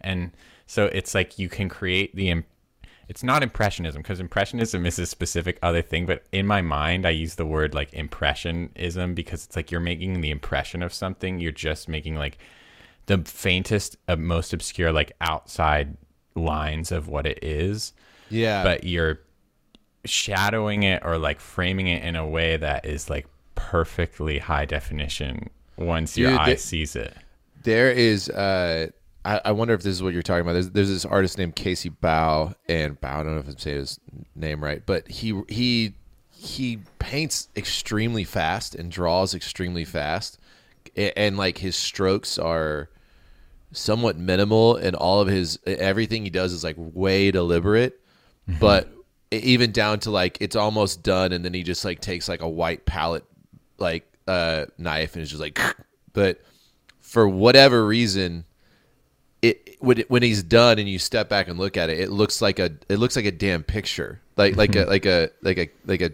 Yeah. photorealistic picture and like like the brights are so contrasted and like Right. the and but then Yeah. you walk up closer and like oh my god this is a painting and not only is this a painting this is a this is like a i i it, it, you think rough but it's not i don't know it's just yeah yeah uh, yeah it sounds like it's the same kind of thing okay Um, and so the words, like the way he spins it, is so vague, but like it's giving you enough of the curves in the right place. He gives you just the words that you need to have a perfect picture of what's going on. Ooh, where I it's like like, that. it's so colorful, but so minimal. Uh, what's his name Christian Lee Hutson. so the song, the the verse in the song, I'm just gonna go through. Um, on the dark side of my 30s, all my baggage at the Hyatt, high in the museum, trying to be quiet. Peanuts in the bleachers, rings surrounding Saturn, cutting down a redwood, noticing a pattern. I like looking at the landscapes women wearing big hats. That's just a clusterfuck of shapes. What's so pretty about that? Hiding out in nice apartments, Catholic schoolgirl uniforms. I think I was suicidal before you were even born. So that's just the first verse. holy crap And it's like, I've got this scene of a guy going through a museum. I see like eight to ten specific paintings. Yeah. I see like I know about like his journey and like some of his like internal struggle, what he's going through with aging, maybe knowing younger people, and like it's just like this extremely intimate, so specific um Yeah. snapshot of like a day. And, and like he gives you nothing that you can anchor it to more to a more general like it's just his day and Yeah. it's like but it's so It's like also minimalistic. yeah Yeah, that that is really cool. Christian Lee Hutson, I'm gonna check him out. Uh, is he is he a solo uh, Yeah. dude? Yeah, yeah that's sick. I wonder if that's a a style, like if there's like a name for that. Yeah i mean i've heard him refer to some of his songs as impressionistic but not that one. Oh, okay. and so like i i i think yeah i think he thinks about his music in the same kind of artistic terms um like as lyrics and visual art. It's it is really interesting like and he's someone who he writes stuff that is more narrative a lot of the time and there's there's songs with stories there's songs with ca- specific character names you know? And um he takes a lot of different approaches but that was one that i really appreciated Yeah, I like Um, that too. Makes you want to check out his stuff. I know. I yeah, I couldn't recommend it enough. Um, I know Darlingside is a band that I brought in to talk about lyricism Yeah. and poetry before, but their approach is to focus on the sound of the melody line or the sound of the song, and to try to weave words around that that fit the tone. Yeah, and so it's like each line just is like this perfectly flowery, stylized package of like. This is just the right the line sound to, of it. to Yeah. go over this noise and it's just like that's it's one of my favorite writing styles and i'd love to read a verse from one of those that i Yeah. think highlights it um okay they have this song ocean bed this this song has this part old growth forest and the sun in your veins at the daily dawning of a green new age no no one changes with a snap in the air and you can't repurpose what was never there so like old growth forest and the sun in your veins like it does not mean any like it's just a sentence of like ideas that don't really go together. It's like they the ideas well like go together, right? But it's like they like go together on some other plane. it's like Yeah. the dim- their dimensions they're connecting are just like the vibes of the most ancient tribalistic ways of thinking like old growth forest the sun in my veins like it's yeah. like some prehistoric idea of like it's It's Yeah. like taking it's like taking the uh like what old growth forest like what that what characteristics that that represents and then and the sun in my veins like that like I mean I think about that like old growth forest like something of of long standing something of history something of many stories of of you know survival and then like and the sun in my veins like like something yeah, that could be like something primal. That could be like life in my veins. You know, the sun is in my veins. You know, like the uh, it it just kind of it it puts them together in just these mm-hmm. beautiful pictures that have weight to them, but are also open ended enough for you to fill in your own meaning of that Yeah. weight. What is that Yeah. weight to you? yeah cool. and it just sounds beautiful on its own Yeah, it's like the words just like they're they're the perfect words to just like if you just wanted to say poetic words those would be the lines you would come up with and then be like oh well it doesn't make sense. So how do i take those ideas and put into a sentence that makes sense? And they're just like no. We're just going to take the words that sound good and Yeah. let people try to put their own meaning on top of it. Dude, there, there's a there's a line in uh, in a killer song that uh, every once in a while I, I, I hear I, not every once in a while, kind of all the time. I hear lines that I get really jealous of, and I'm like, God dang it! I really wish I'd written that. Uh, but there's a line in the killer songs where he says uh, the um, the stars shining like rebel diamonds cut out of the sun. yeah That is it's so sick. Like that like like awesome. like the imagery of that rebel diamonds cut out of the sun. like I It's just so cool. Like I Yeah. like I I don't know what to like. That's that's that's poetics to me. I don't know what it is. What you know, maybe that's maybe that's like like it said like blank verse or free verse, but it's just kind of like kind of like how uh, they talked about um, uh, the the the balcony scene in in in Romeo and Juliet. You know, where it doesn't rhyme, it doesn't anything. It's just so heavy and beautiful that and perfect that it is poetry. Mm-hmm. It's so cool. Yeah. One thing that I've started to really appreciate about poetics most in this last year is how um, how long you can carry one thought out. Like, because oh, I yeah. find in a song or a poem, like oftentimes you get this kind of rapid fire like reset of the idea structure at the end of every line, and it can become this like kind of panicked, just like idea after idea after idea. And then you hear a really organized songwriter who can take you through one idea, like and hold your hand. Where like line A goes into line B, like line A doesn't make sense on its own. You have to read the whole thing, and it unfolds over the course of a verse, and it's it can be really challenging to structure a verse to, to make sense and to flow like A to Z rather than just A on its own, then just B on its own. And I've come to appreciate like um, different different styles of poetry that that that focus on different things, right? Because a lot of the times I'll see um, poetry that is super thought out and triple coded, but it's almost like one liner after one liner.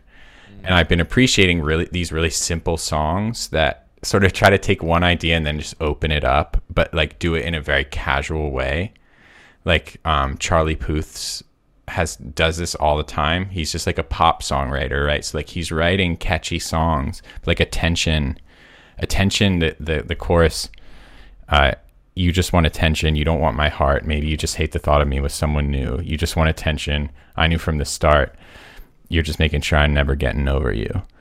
There, it's all following through ideas. It's like it stays fresh, and he's actually just making points, and he's building an argument. It's further driving home the same point. Yeah. I love that. uh, yeah, I think that's super cool. Like like see, seeing ideas carried through over longer periods is is something that it, it's challenging to do in songwriting and poetry, but it's I think it pays off. It's like it shows like the scope of intentionality. It's yes, like, you, you have to sit with your intention, and you have to like not just you're not just writing the first thing that comes to your mind. You're sitting with it and looking past that to the next one, to the next one, to the next one. I love that. It's very cool. Yeah. I tried to do with Obsessed, the the song that I, I brought into Write Guys. It's like there's no logical break in Obsessed.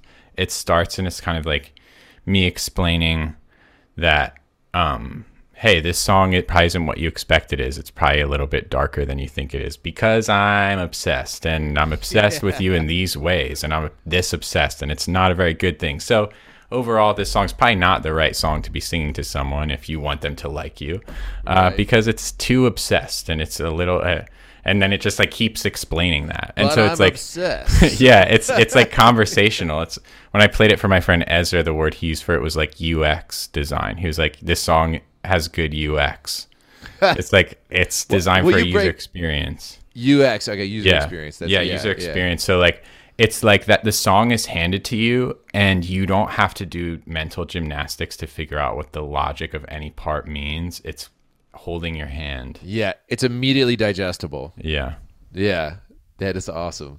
Um, I, I have a I brought actually, I got two things I want to share. A, a, a fun one from the Necronomicon of H.P. Lovecraft, which this was a, this was a really exciting buy whenever I got this, and I, every time, every, once in a while, I'd like when I think about turning the TV on or playing a game, I'm like, well, first let me let me read a story, because you can just hop in and uh and kind of digest a short story really quick and he just really inspires me. But at the very beginning of this is a little poem, and it's H.P. Lovecraft, so it's creepy. So and it's creepy, so I love it. But it's called Night Gaunts. Uh, out of what crypt they crawl, I cannot tell. But every night I see the rubbery wings, black, horned, and slender, with membranous. Uh, oh, sorry, blah blah blah. Starting over. Night Gaunts. Out of what crypt they crawl, I cannot tell, but every night I see the rubbery things, black horned and slender with membranous wings. They come in legions on the north wind's swell, with obscene clutch that titillates and stings, snatching me off on monstrous voyagings to gray worlds hidden deep in nightmare's well. Over the jagged peaks of Thok they sweep, heedless of all cries I try to make, and down the, the nether pits to that foul lake, where the puffed shoggoths splash in doubtful sleep.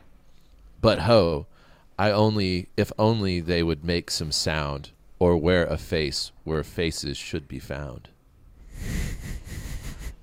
and then it's got this picture, this little like sketch, uh, and like they're like these faceless, uh, That's like so sick. bat people of the nights and like it, it's just you know poetry is always so beautiful and, and it's it's so like like typically beautiful and it, hearing scary poetry is so sick like it's very Yeah. y- and you see like why like the like uh poe in it and everything um but i also love like throwing in like in such a short thing like this he's already thrown in a few proper nouns of, of places that don't exist but it just kind of like like uh over the peaks of Thok they sweep.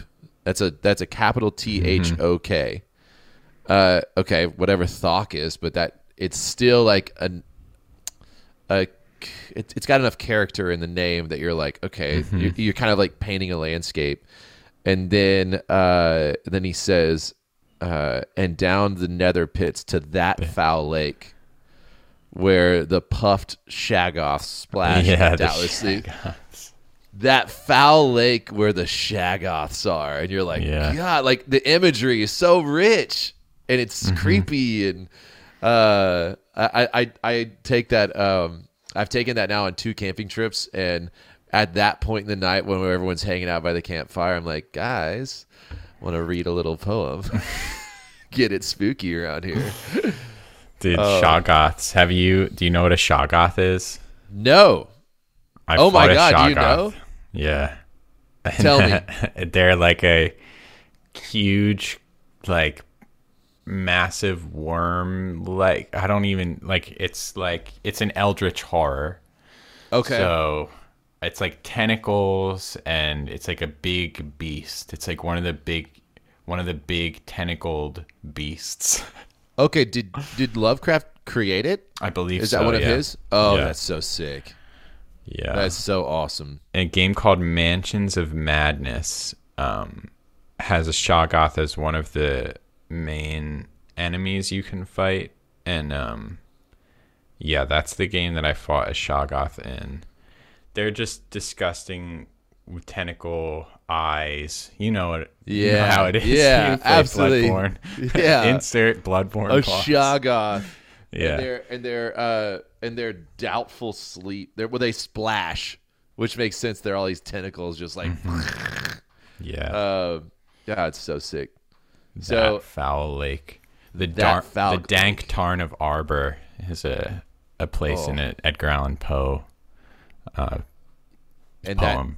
that and already it's just it's dripping you Mm-hmm. know that this is like like lovecraft like all of those like dark poets like those uh, those are those are where i draw so much inspiration from just not even their concepts but just how they make you feel and how their words drip yeah? Edgar Allan Poe is kind of like my personal writing hero. Mm. Yeah, hell yeah big Wait, uh. I I don't want to butcher this. So, uh, Lovecraft before or after Edgar Allan Poe? No possible idea. In my mind, I want to say that Lovecraft was in the 90s, or I guess he could have been eight. Like I really could have been not not 90s. I mean the 1900s. Lovecraft was in the 1900s, right? the 90s. Okay, no, no, no. Poe Poe was definitely first. Yeah. Okay. Uh, it says uh, H.P. Lovecraft was famously inspired by Poe's morbid literature. Okay. Um, when was H.P. Lovecraft around? Uh, It's the 20th century, right? oh wow, this, this is a this is a freaking um, excerpt from H.P. Lovecraft. In Lovecraft's essays, poems, and letters, Poe is mentioned multiple times. Lovecraft wrote, "When I write stories, Edgar Allan Poe is my model." And but Poe was my god of fiction in his letters to Rheinhart Kleiner. Yeah. That's so sick. I just don't you love hearing about famous authors, uh, famous Yeah. writers inspiring uh, inspiring other famous writers. Yeah. Ed, Kind of Edgar Allan makes, Poe. makes me feel like you can be one of them. Like I could be inspired off this and do my own big stuff. Yeah, it's awesome hearing it about him. Like he to me feels like he's my personal. I mean, like I said before, of any like old writer, probably he's like my writing hero. And I think mm. that specifically, just in the way that it holds up, is like I I think that what I typically find with older writings, the things that it are harder for it to do for me. Edgar Allan Poe still does, which is like really crazy. I mm. think like that he was hitting on so many like novel and unique ideas that still feel that way today. Yes. Yes. And like I yeah, I don't know. Like I, I wasn't really I I don't know where else to look for dark fantasy in the vein of like Bloodborne and like Souls if I were oh, and living back then. like- like Oh yeah. it's yeah. just like he made it up almost like he just Yeah. like was writing about like lenore and like this cursed crow in his room that was like saying like gothic words and like just like fantasy character names and like looking out at like castles and like it's dude, just check this out. So, uh, okay, yeah, no, they, they missed each other. I, but um, Lovecraft, born in 1890, Poe, born in 1809. So, pretty, pretty close. And absolutely, if you're if you're a writer in that vein, and you're looking, the only person you're going to find is is Poe probably. I mean, I'd, I'd love to learn of more people. I'm sure. I'm sure once Poe came out, a lot of people got inspired on him, and I'd love to read that yeah stuff. and like horror writing must have existed before that but Yeah. to me like when i when i read things from uh, time periods his always stands out to me as like this feels like it still has like a lot of life in it absolutely that, and I, I I find the same thing in in Lovecraft. Mm. Um, yeah So- no i from i haven't actually read much lovecraft but from the excerpt that you just read that was almost indistinguishable from edgar allan poe like yeah, yeah, they, they- he he he runs Yeah. with it for sure. Um, but okay, so the, the other thing I brought was this little book that I've had that, that my mom just put in my room when I was growing up. Uh, like I had a bookshelf and she just would like put books in there. And she's a she's a, she has a, she's an English master's, um, and it is uh, 101 famous poems, and it's it was published in 1958. But these poems go back like the one I'm going to read here uh, was 1914. And what I love about it is it gives these little like sketches of the artists and then kind of tells you about like their lives and or like okay, the one I'm going to read right here is called Trees and it's this dude in a pith helmet. Uh, yes my guy yeah, but he's he's Sergeant Joyce Kilmer of the 165th Infantry, um, born in December 6th, 1886, killed in action uh, in 1918. So, and this is like, like he's he's in the field, like you. So you, I've got a picture of this. I I, I can see this this happening, and he's just writing this this uh, this poem about uh, about trees, and he's in in a war, like in battle in 1918. Um, it says it's called Trees. I think that I shall never see a poem lovely as a tree, a tree whose hungry mouth is pressed against the earth's sweet flowing breast, a tree that looks at God all day and lifts her leafy arms to pray, a tree that may in summer wear a nest of robins in her hair, upon whose bosom snow has lain, who intimately lives with rain. Poems are made by fools like me, but only God can make a tree. Hmm. this is some soldier on the battlefield in 1918, that's you know? crazy yeah That is so sick. Yeah. And what, 1886 to 1918? How old is this dude? There's a there's a formula for this. 86 to 18 would be 40 or no, 30, Yeah, so he died at 32. 32. He wrote this somewhere in there, and I don't know. It's just it's just beautiful. Like poetry, poetry can take you places. And whenever I think, whenever I like that that that poem stand alone, don't really think it would do much for me. But then like seeing his face, seeing uh like knowing like his age, knowing his life and where he wrote it, all of a sudden it's like he's just he's sitting out and taking his mind off of the terror of battle to just appreciate a tree and bring solace to it. You know, like mm-hmm. that is just gorgeous. Yeah. It's really cool.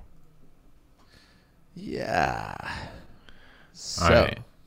Do you want to move into talking about our poems? yeah, let's do it. Cool. So what was the challenge? Yeah, the challenge this week was uh, called Dreamweaver, right? Yes. Which is also an Adobe program. I'm realizing right now. All right, so we had Dreamweaver, which was to keep a dream journal, uh, and to basically, I mean, the challenge itself was not to keep a dream journal; it's kind of a prerequisite, and then the challenge is to take a dream that you dreamed and write it into a poem. Uh, so essentially, what we have here submitted today is poems from people who have put together something that they dreamed and written it out. Okay, so I am going to under these challenges, I am going to read uh Jameson's. Um and I want to say what uh I'll say say what the dream was that he had before I read the poem. Uh he says uh this was my dream. My wife and I were planning to take a backpacking trip together with her father. We, w- we were at the trailhead, and her father turned to me and asked if I was ready to go. After double checking my bag, I confirmed that I was ready. He turned to Shannon and asked her if she was ready. She said she had everything she needed. He looked he looked at us and sighed. No, you aren't ready yet. Make sure you are prepared before you follow me. In the meantime, I'll prepare a place for you and scout ahead. He hiked in front of us into the mist. As he did, he turned around and I saw the familiar face of my grandfather in ways that I've only seen him in pictures. He was youthful and strong, and he was well packed for a backpacking trip. Their faces their faces in peaceful resolve were the last thing I saw before I woke up. Now he goes on to tell uh, uh, basically he, uh, he they had suffered the loss of family members who were big um, uh, outdoors people and uh, with a passion of outdoors and they're strong leaders. And um, they actually uh, lost one of them before the birth of their daughter. And he said that his dream started to unpack to him the importance of passing down uh, wisdom down the line and and setting a an example and leading the next generation pretty much. And he's been like processing that and and uh, and this is the poem that he wrote about it called immersion forward. The trailblazer goes forth without concern not for shallow breath nor for marching marching time. Beyond sheep's sight they thirst for lessons learned generations follow without decline clipped thread tethering all but memory the thirsty sheep drink from pools of wisdom destined to become and becoming still, themselves trailblazers with despair undone. Hmm. It's great. He, he also said he's not good at writing poetry, and you that's the- lie. you liar. I I loved it. I, I after reading, I read the poem through a few times, and uh, after reading it, uh, even this time, I picked up on things like the trailblazer goes forth without concern, not for shallow breath nor nor for marching time. So he saw he saw the the the face of his the younger face of his grandfather, and uh, like nor for the marching time. They go forth without shallow breath, like he's just he's unstoppable. This is like almost like an apparition that he's seeing. And then beyond sheep's sight, they thirst for lessons learned. Uh, generations follow without decline. Like they are the generation following him, and then he's projecting that to his daughter, like Mm. um, clip thread tethering all but memory. That's to me stands out as death, um, like the clipped thread of of of life. Uh, the thirsty sheep drink from pools of wisdom. They're the sheep, uh, and whoever the whoever is behind you is the sheep, uh, destined to become and becoming still themselves trail, trailblazers with despair undone. Beautiful job.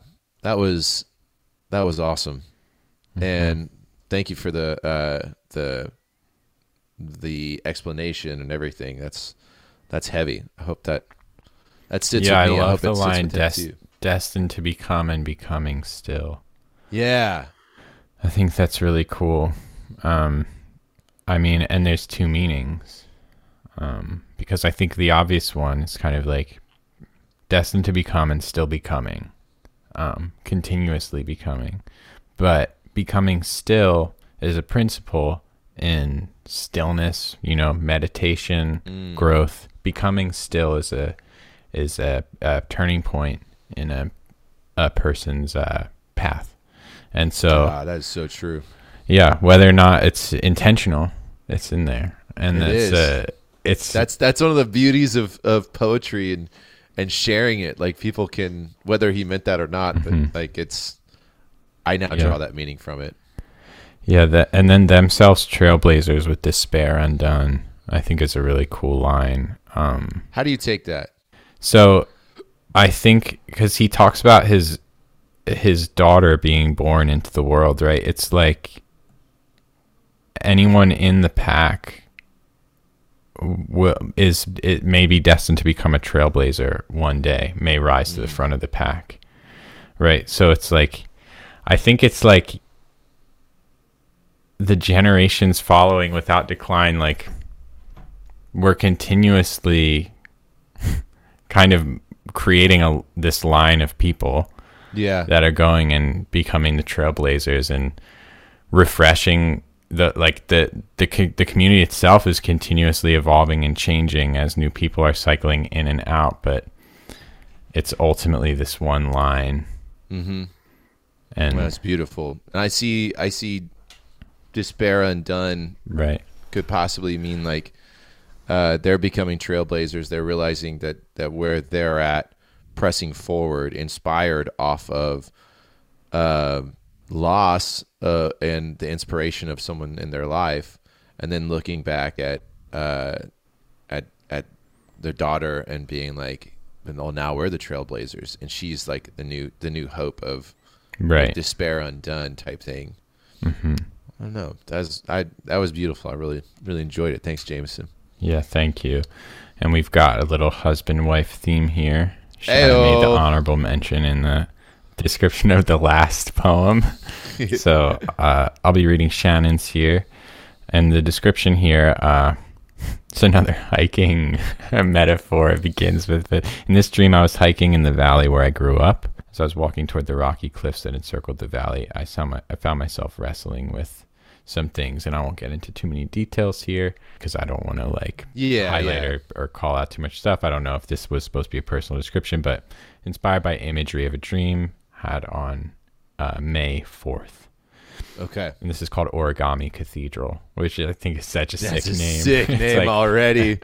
It's a, God, an awesome that's an album title right there. As soon as I as soon as I read the name Origami Cathedral, I was like, "Let's go." Well, I'll read through it. Let's go. yeah. Walls of paper will not stand, cannot stand.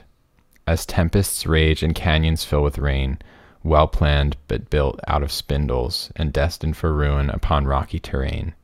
Tongues dipped in silver can gather a crowd, filling the stands with circuses and bread. The lion's feast bloats the head of the proud, mocking the martyred who paid their red. The stone foundation you have chosen well, but on holy ground you have offended folded a paper monument to self and doomed witnesses who attend. Heaven's tears wash the blasphemy away. Noah's warning for the pastor who prays.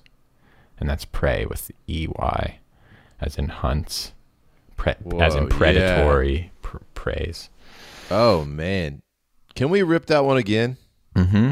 Okay, Walls of paper will not stand, cannot stand. As tempests rage and canyons fill with rain, well planned, but built out of spindles and destined for ruin upon rocky terrain. Tongues dipped in silver can gather a crowd, filling the stands with circuses and bread. This lion's feast bloats the head of the proud, mocking the martyred who paid with their red. This stone foundation you have chosen well, but on holy ground you have offended, folded a paper monument to self, and doomed witnesses who attend. Heaven's tears wash the blasphemy away, Noah's warning for the pastor who prays. Mm. Oh, that is sick. Yeah. So just uh like dealing with or looking at maybe like corruption, I guess, in in, Yeah. in a church environment somehow, or a situation where people are using that environment to prop themselves up and um And feed off the followers, basically. Yeah, and so the the dream, I guess, is is seeing that from um from a perspective. The the rest of the description here, I just want to go over some of it that that maybe isn't as um Personal. yeah specific. So there's this scene in the dream that's kind of like she saw a cardboard structure on stilts built into the cliff face. And then she says, When I peered through the cracks in the walls, I saw it was full of churchgoers. Just then it started sprinkling, and I heard the sound of raindrops hitting and softening the cardboard. Oh man. Yeah, so getting that is a pretty vivid dream. It's like a, yeah, Absolutely. it feels like a message to me. Yeah, absolutely. That's like that's like prophetic. Yeah. Man, that's so cool. I love I loved the uh I loved all of her all of her imageries of Yeah. tongues, tongues dipped in silver can gather a crowd, filling stands with circuses and bread. The lion's feast bloats the head of the proud. Yeah, that's the awesome. exact part I was about to bring up. Yeah. Snagged it. it's like but that part is it's it's great like the meter too it's like it's driving like tongues Uh-huh. dipped in silver can gather a crowd filling the stands with circuses and bread this lion's feast bloats the head of the proud mocking the martyr who paid with their red it's like it really drives it the the meter Yeah. feels good there I also like I, I as a as a writer I constantly try to not uh you like like I I I'll- I'll do like and we talked about this in the in the first podcast ever with uh with the constrictive writing exercise but I'll pick words. Like if I'm if I'm talking about love you know I don't want to talk I don't want to say heart. I don't want to say love. I don't want to say this. If I'm talking about death like like one thing like throughout the band I've just tried to stay away from saying blood. I'm like, there's got to be, or bleeding, you know, like uh, there's got to be better. I got, I want to go find better ways. So, um, whenever I see things like that, th- pe- things that I've pegged to be like, no, that's too low fruit. I need something more descriptive. I need something uh, a little, or sometimes I like to be a little bit more vague. Um, mocking the mocking the martyr who paid with their red. yeah That's sick. Red. it, it did sound like something you would write God, that was dope. I saw that. I was like, yo, that's sick. um, awesome. Well, thank you. Uh, thank you, um, Jameson and Shannon. Y'all just yeah and thanks chilling, everyone writing up sick poet poems. Yes, and thank you everyone. The uh, everything um, submitted this week was uh, powerful, and I want to just thank everyone for uh, trusting us with vulnerability and uh, allowing us to experience uh, this art that's coming through vulnerability. Like dreams are very personal yeah and stuff comes up that you don't want to talk about. Um, but I hope that this exercise in kind of staring at those situations and harnessing it in verse, I hope that that's helped uh, helped everybody work through these things. I think uh, almost every single one of the submissions we got was was heavy, and um, that's just a beautiful thing to uh, to experience and be trusted with. So thank you. Yeah, definitely. All right, so you should go now,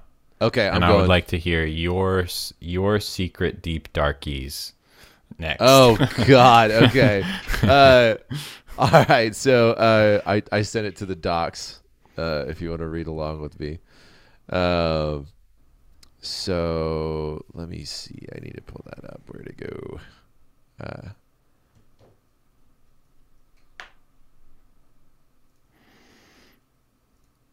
All right. Don't read ahead.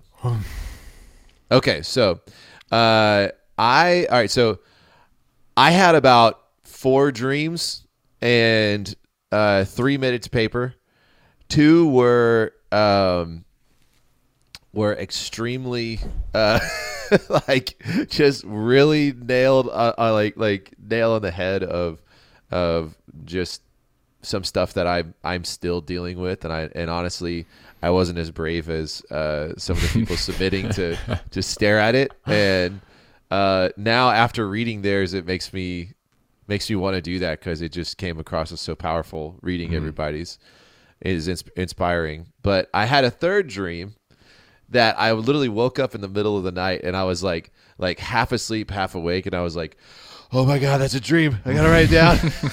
I just grabbed it and like and mashed the uh, and I also broke my rule about not writing in your phone, but I was like, I, I, I'm about to fall back asleep. It was the closest thing to me. I mashed it into my, my notes app and then passed back uh, asleep. Woke up, looked at it.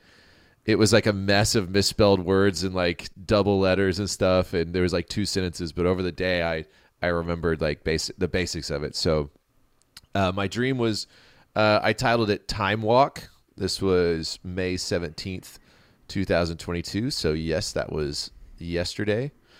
Um, and uh, basically, this is what I got down. This is this was my dream journal. Uh, went back in time to multiple time periods of uh, by myself. Tried to buy stock in Apple and Microsoft.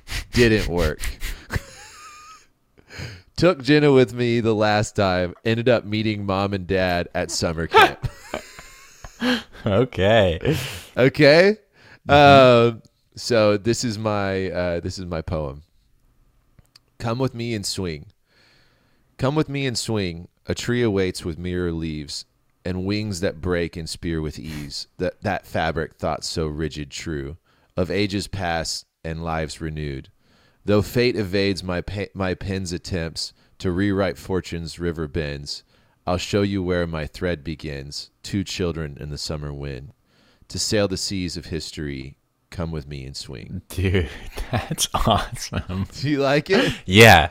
It's a dude, it? that's a do I get it? I don't kn- Is there something like uh, so it feels to me like you're you're just talking about the f- like you and Jenna going back Yeah, yeah, it- it's- it- it- it's it's that exa- part of it expanded into a romance yeah it's beautiful. Like Thank the you. the um dude the lines are so good. And i mean i should expect it coming from you because you're like uh like but uh come with me and swing. A tree awaits with mirror leaves and wings that break and spear with ease. So good. But the fabric that thought so rigid true of ages past and lives renewed. So you're like you're building this thing but right there is when it's like you can't bring that any farther. It becomes corny and you just renew it. Like you have a totally new take in the next line. It's so perfectly Oh, fresh. thank you, thank though you. fate evades my pen's attempts just takes it and goes like east it's like no like no now it's like over here and you're bringing like variety of sentence structure and the feel but it still is creating patterns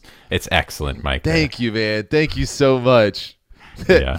Dude, the, the fate evades my pen's attempts to rewrite fortune's river bends. That's me trying to buy stock in Apple and Microsoft and not working. that's so good that's amazing Uh, yeah, the meeting my parents at summer camp is two children. Uh, I'll show you where my thread begins. Two children in the summer. Oh. Okay, yeah, no, well, I, I see. I interpreted that as um, you and Jenna going back together. Two Okay, children that- in the so summer wind, I- sail the seas of history. So I took so I I took it as I'm tr- I'm trying to convince her to come with me, and like I want to take her and show her these things. Like Wow. like I'm, I'm telling her about this time traveling tree that I found, uh, and I want to show her. I'm, I'm I'm like, come with me and swing. Come with me and swing. The tree with mirror leaves is so perfect. yes. So oh, I'm cool. so happy, dude. Thank you. Hell yeah. All right, that's it. All right. All right, is yours in the docs? No, I'm gonna uh, text it to you. Okay.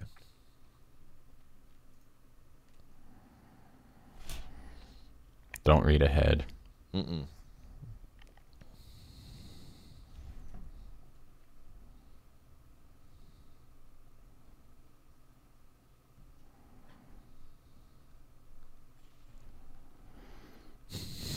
Okay. I said don't read ahead. I'm not. I'm not. I'm not. I'm not. I'm not. I'm trying not to. oh yeah, the guitar. Woo! I saw that baby hanging on the wall in the bar, and I was like, "Oh, is he gonna play it? I don't know."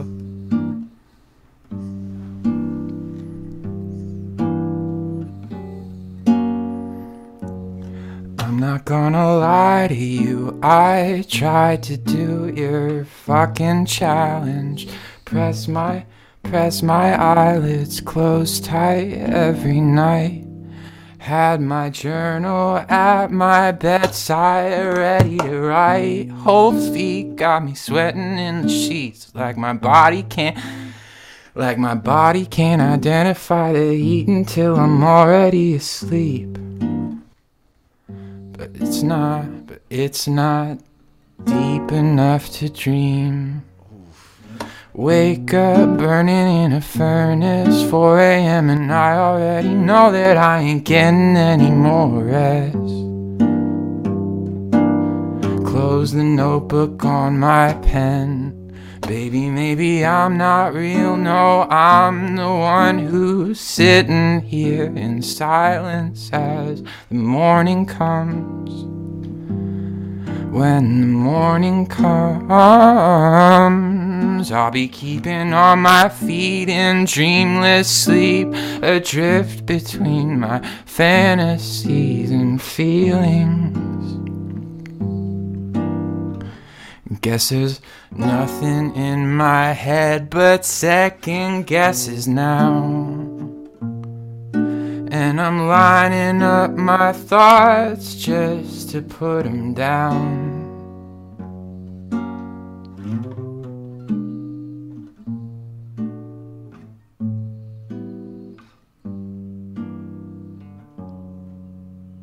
That's it.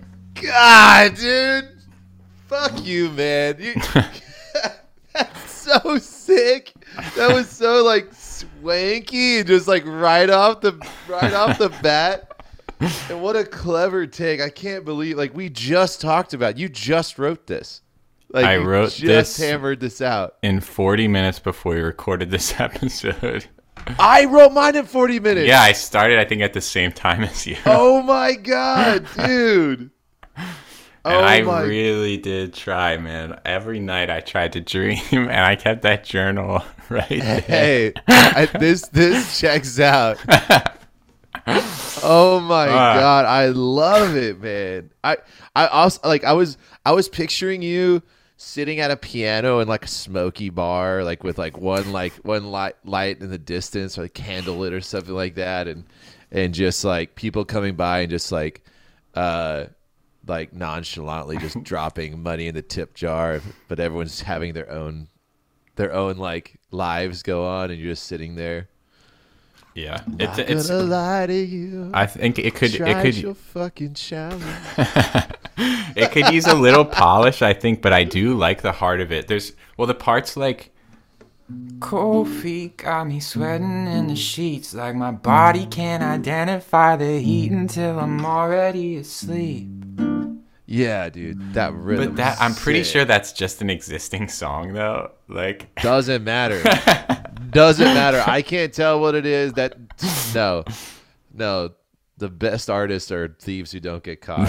okay, That's it, man. Oh, what an awesome take! This is such a pleasure. I'm glad that you like it. I'm glad I paid my dues somehow. You I was like, how am I gonna make this worth it if I have no dream? It just blew my freaking mind. Awesome. Now we need we need to start a, uh we need to start like a like a a, a write guys songs like section on the website where you can go and listen to stuff that you've that you've played in Yeah. challenges and everything. Oh, that was wonderful. Well done, sir. Thank you, thank you. It was fun writing. that thing bops.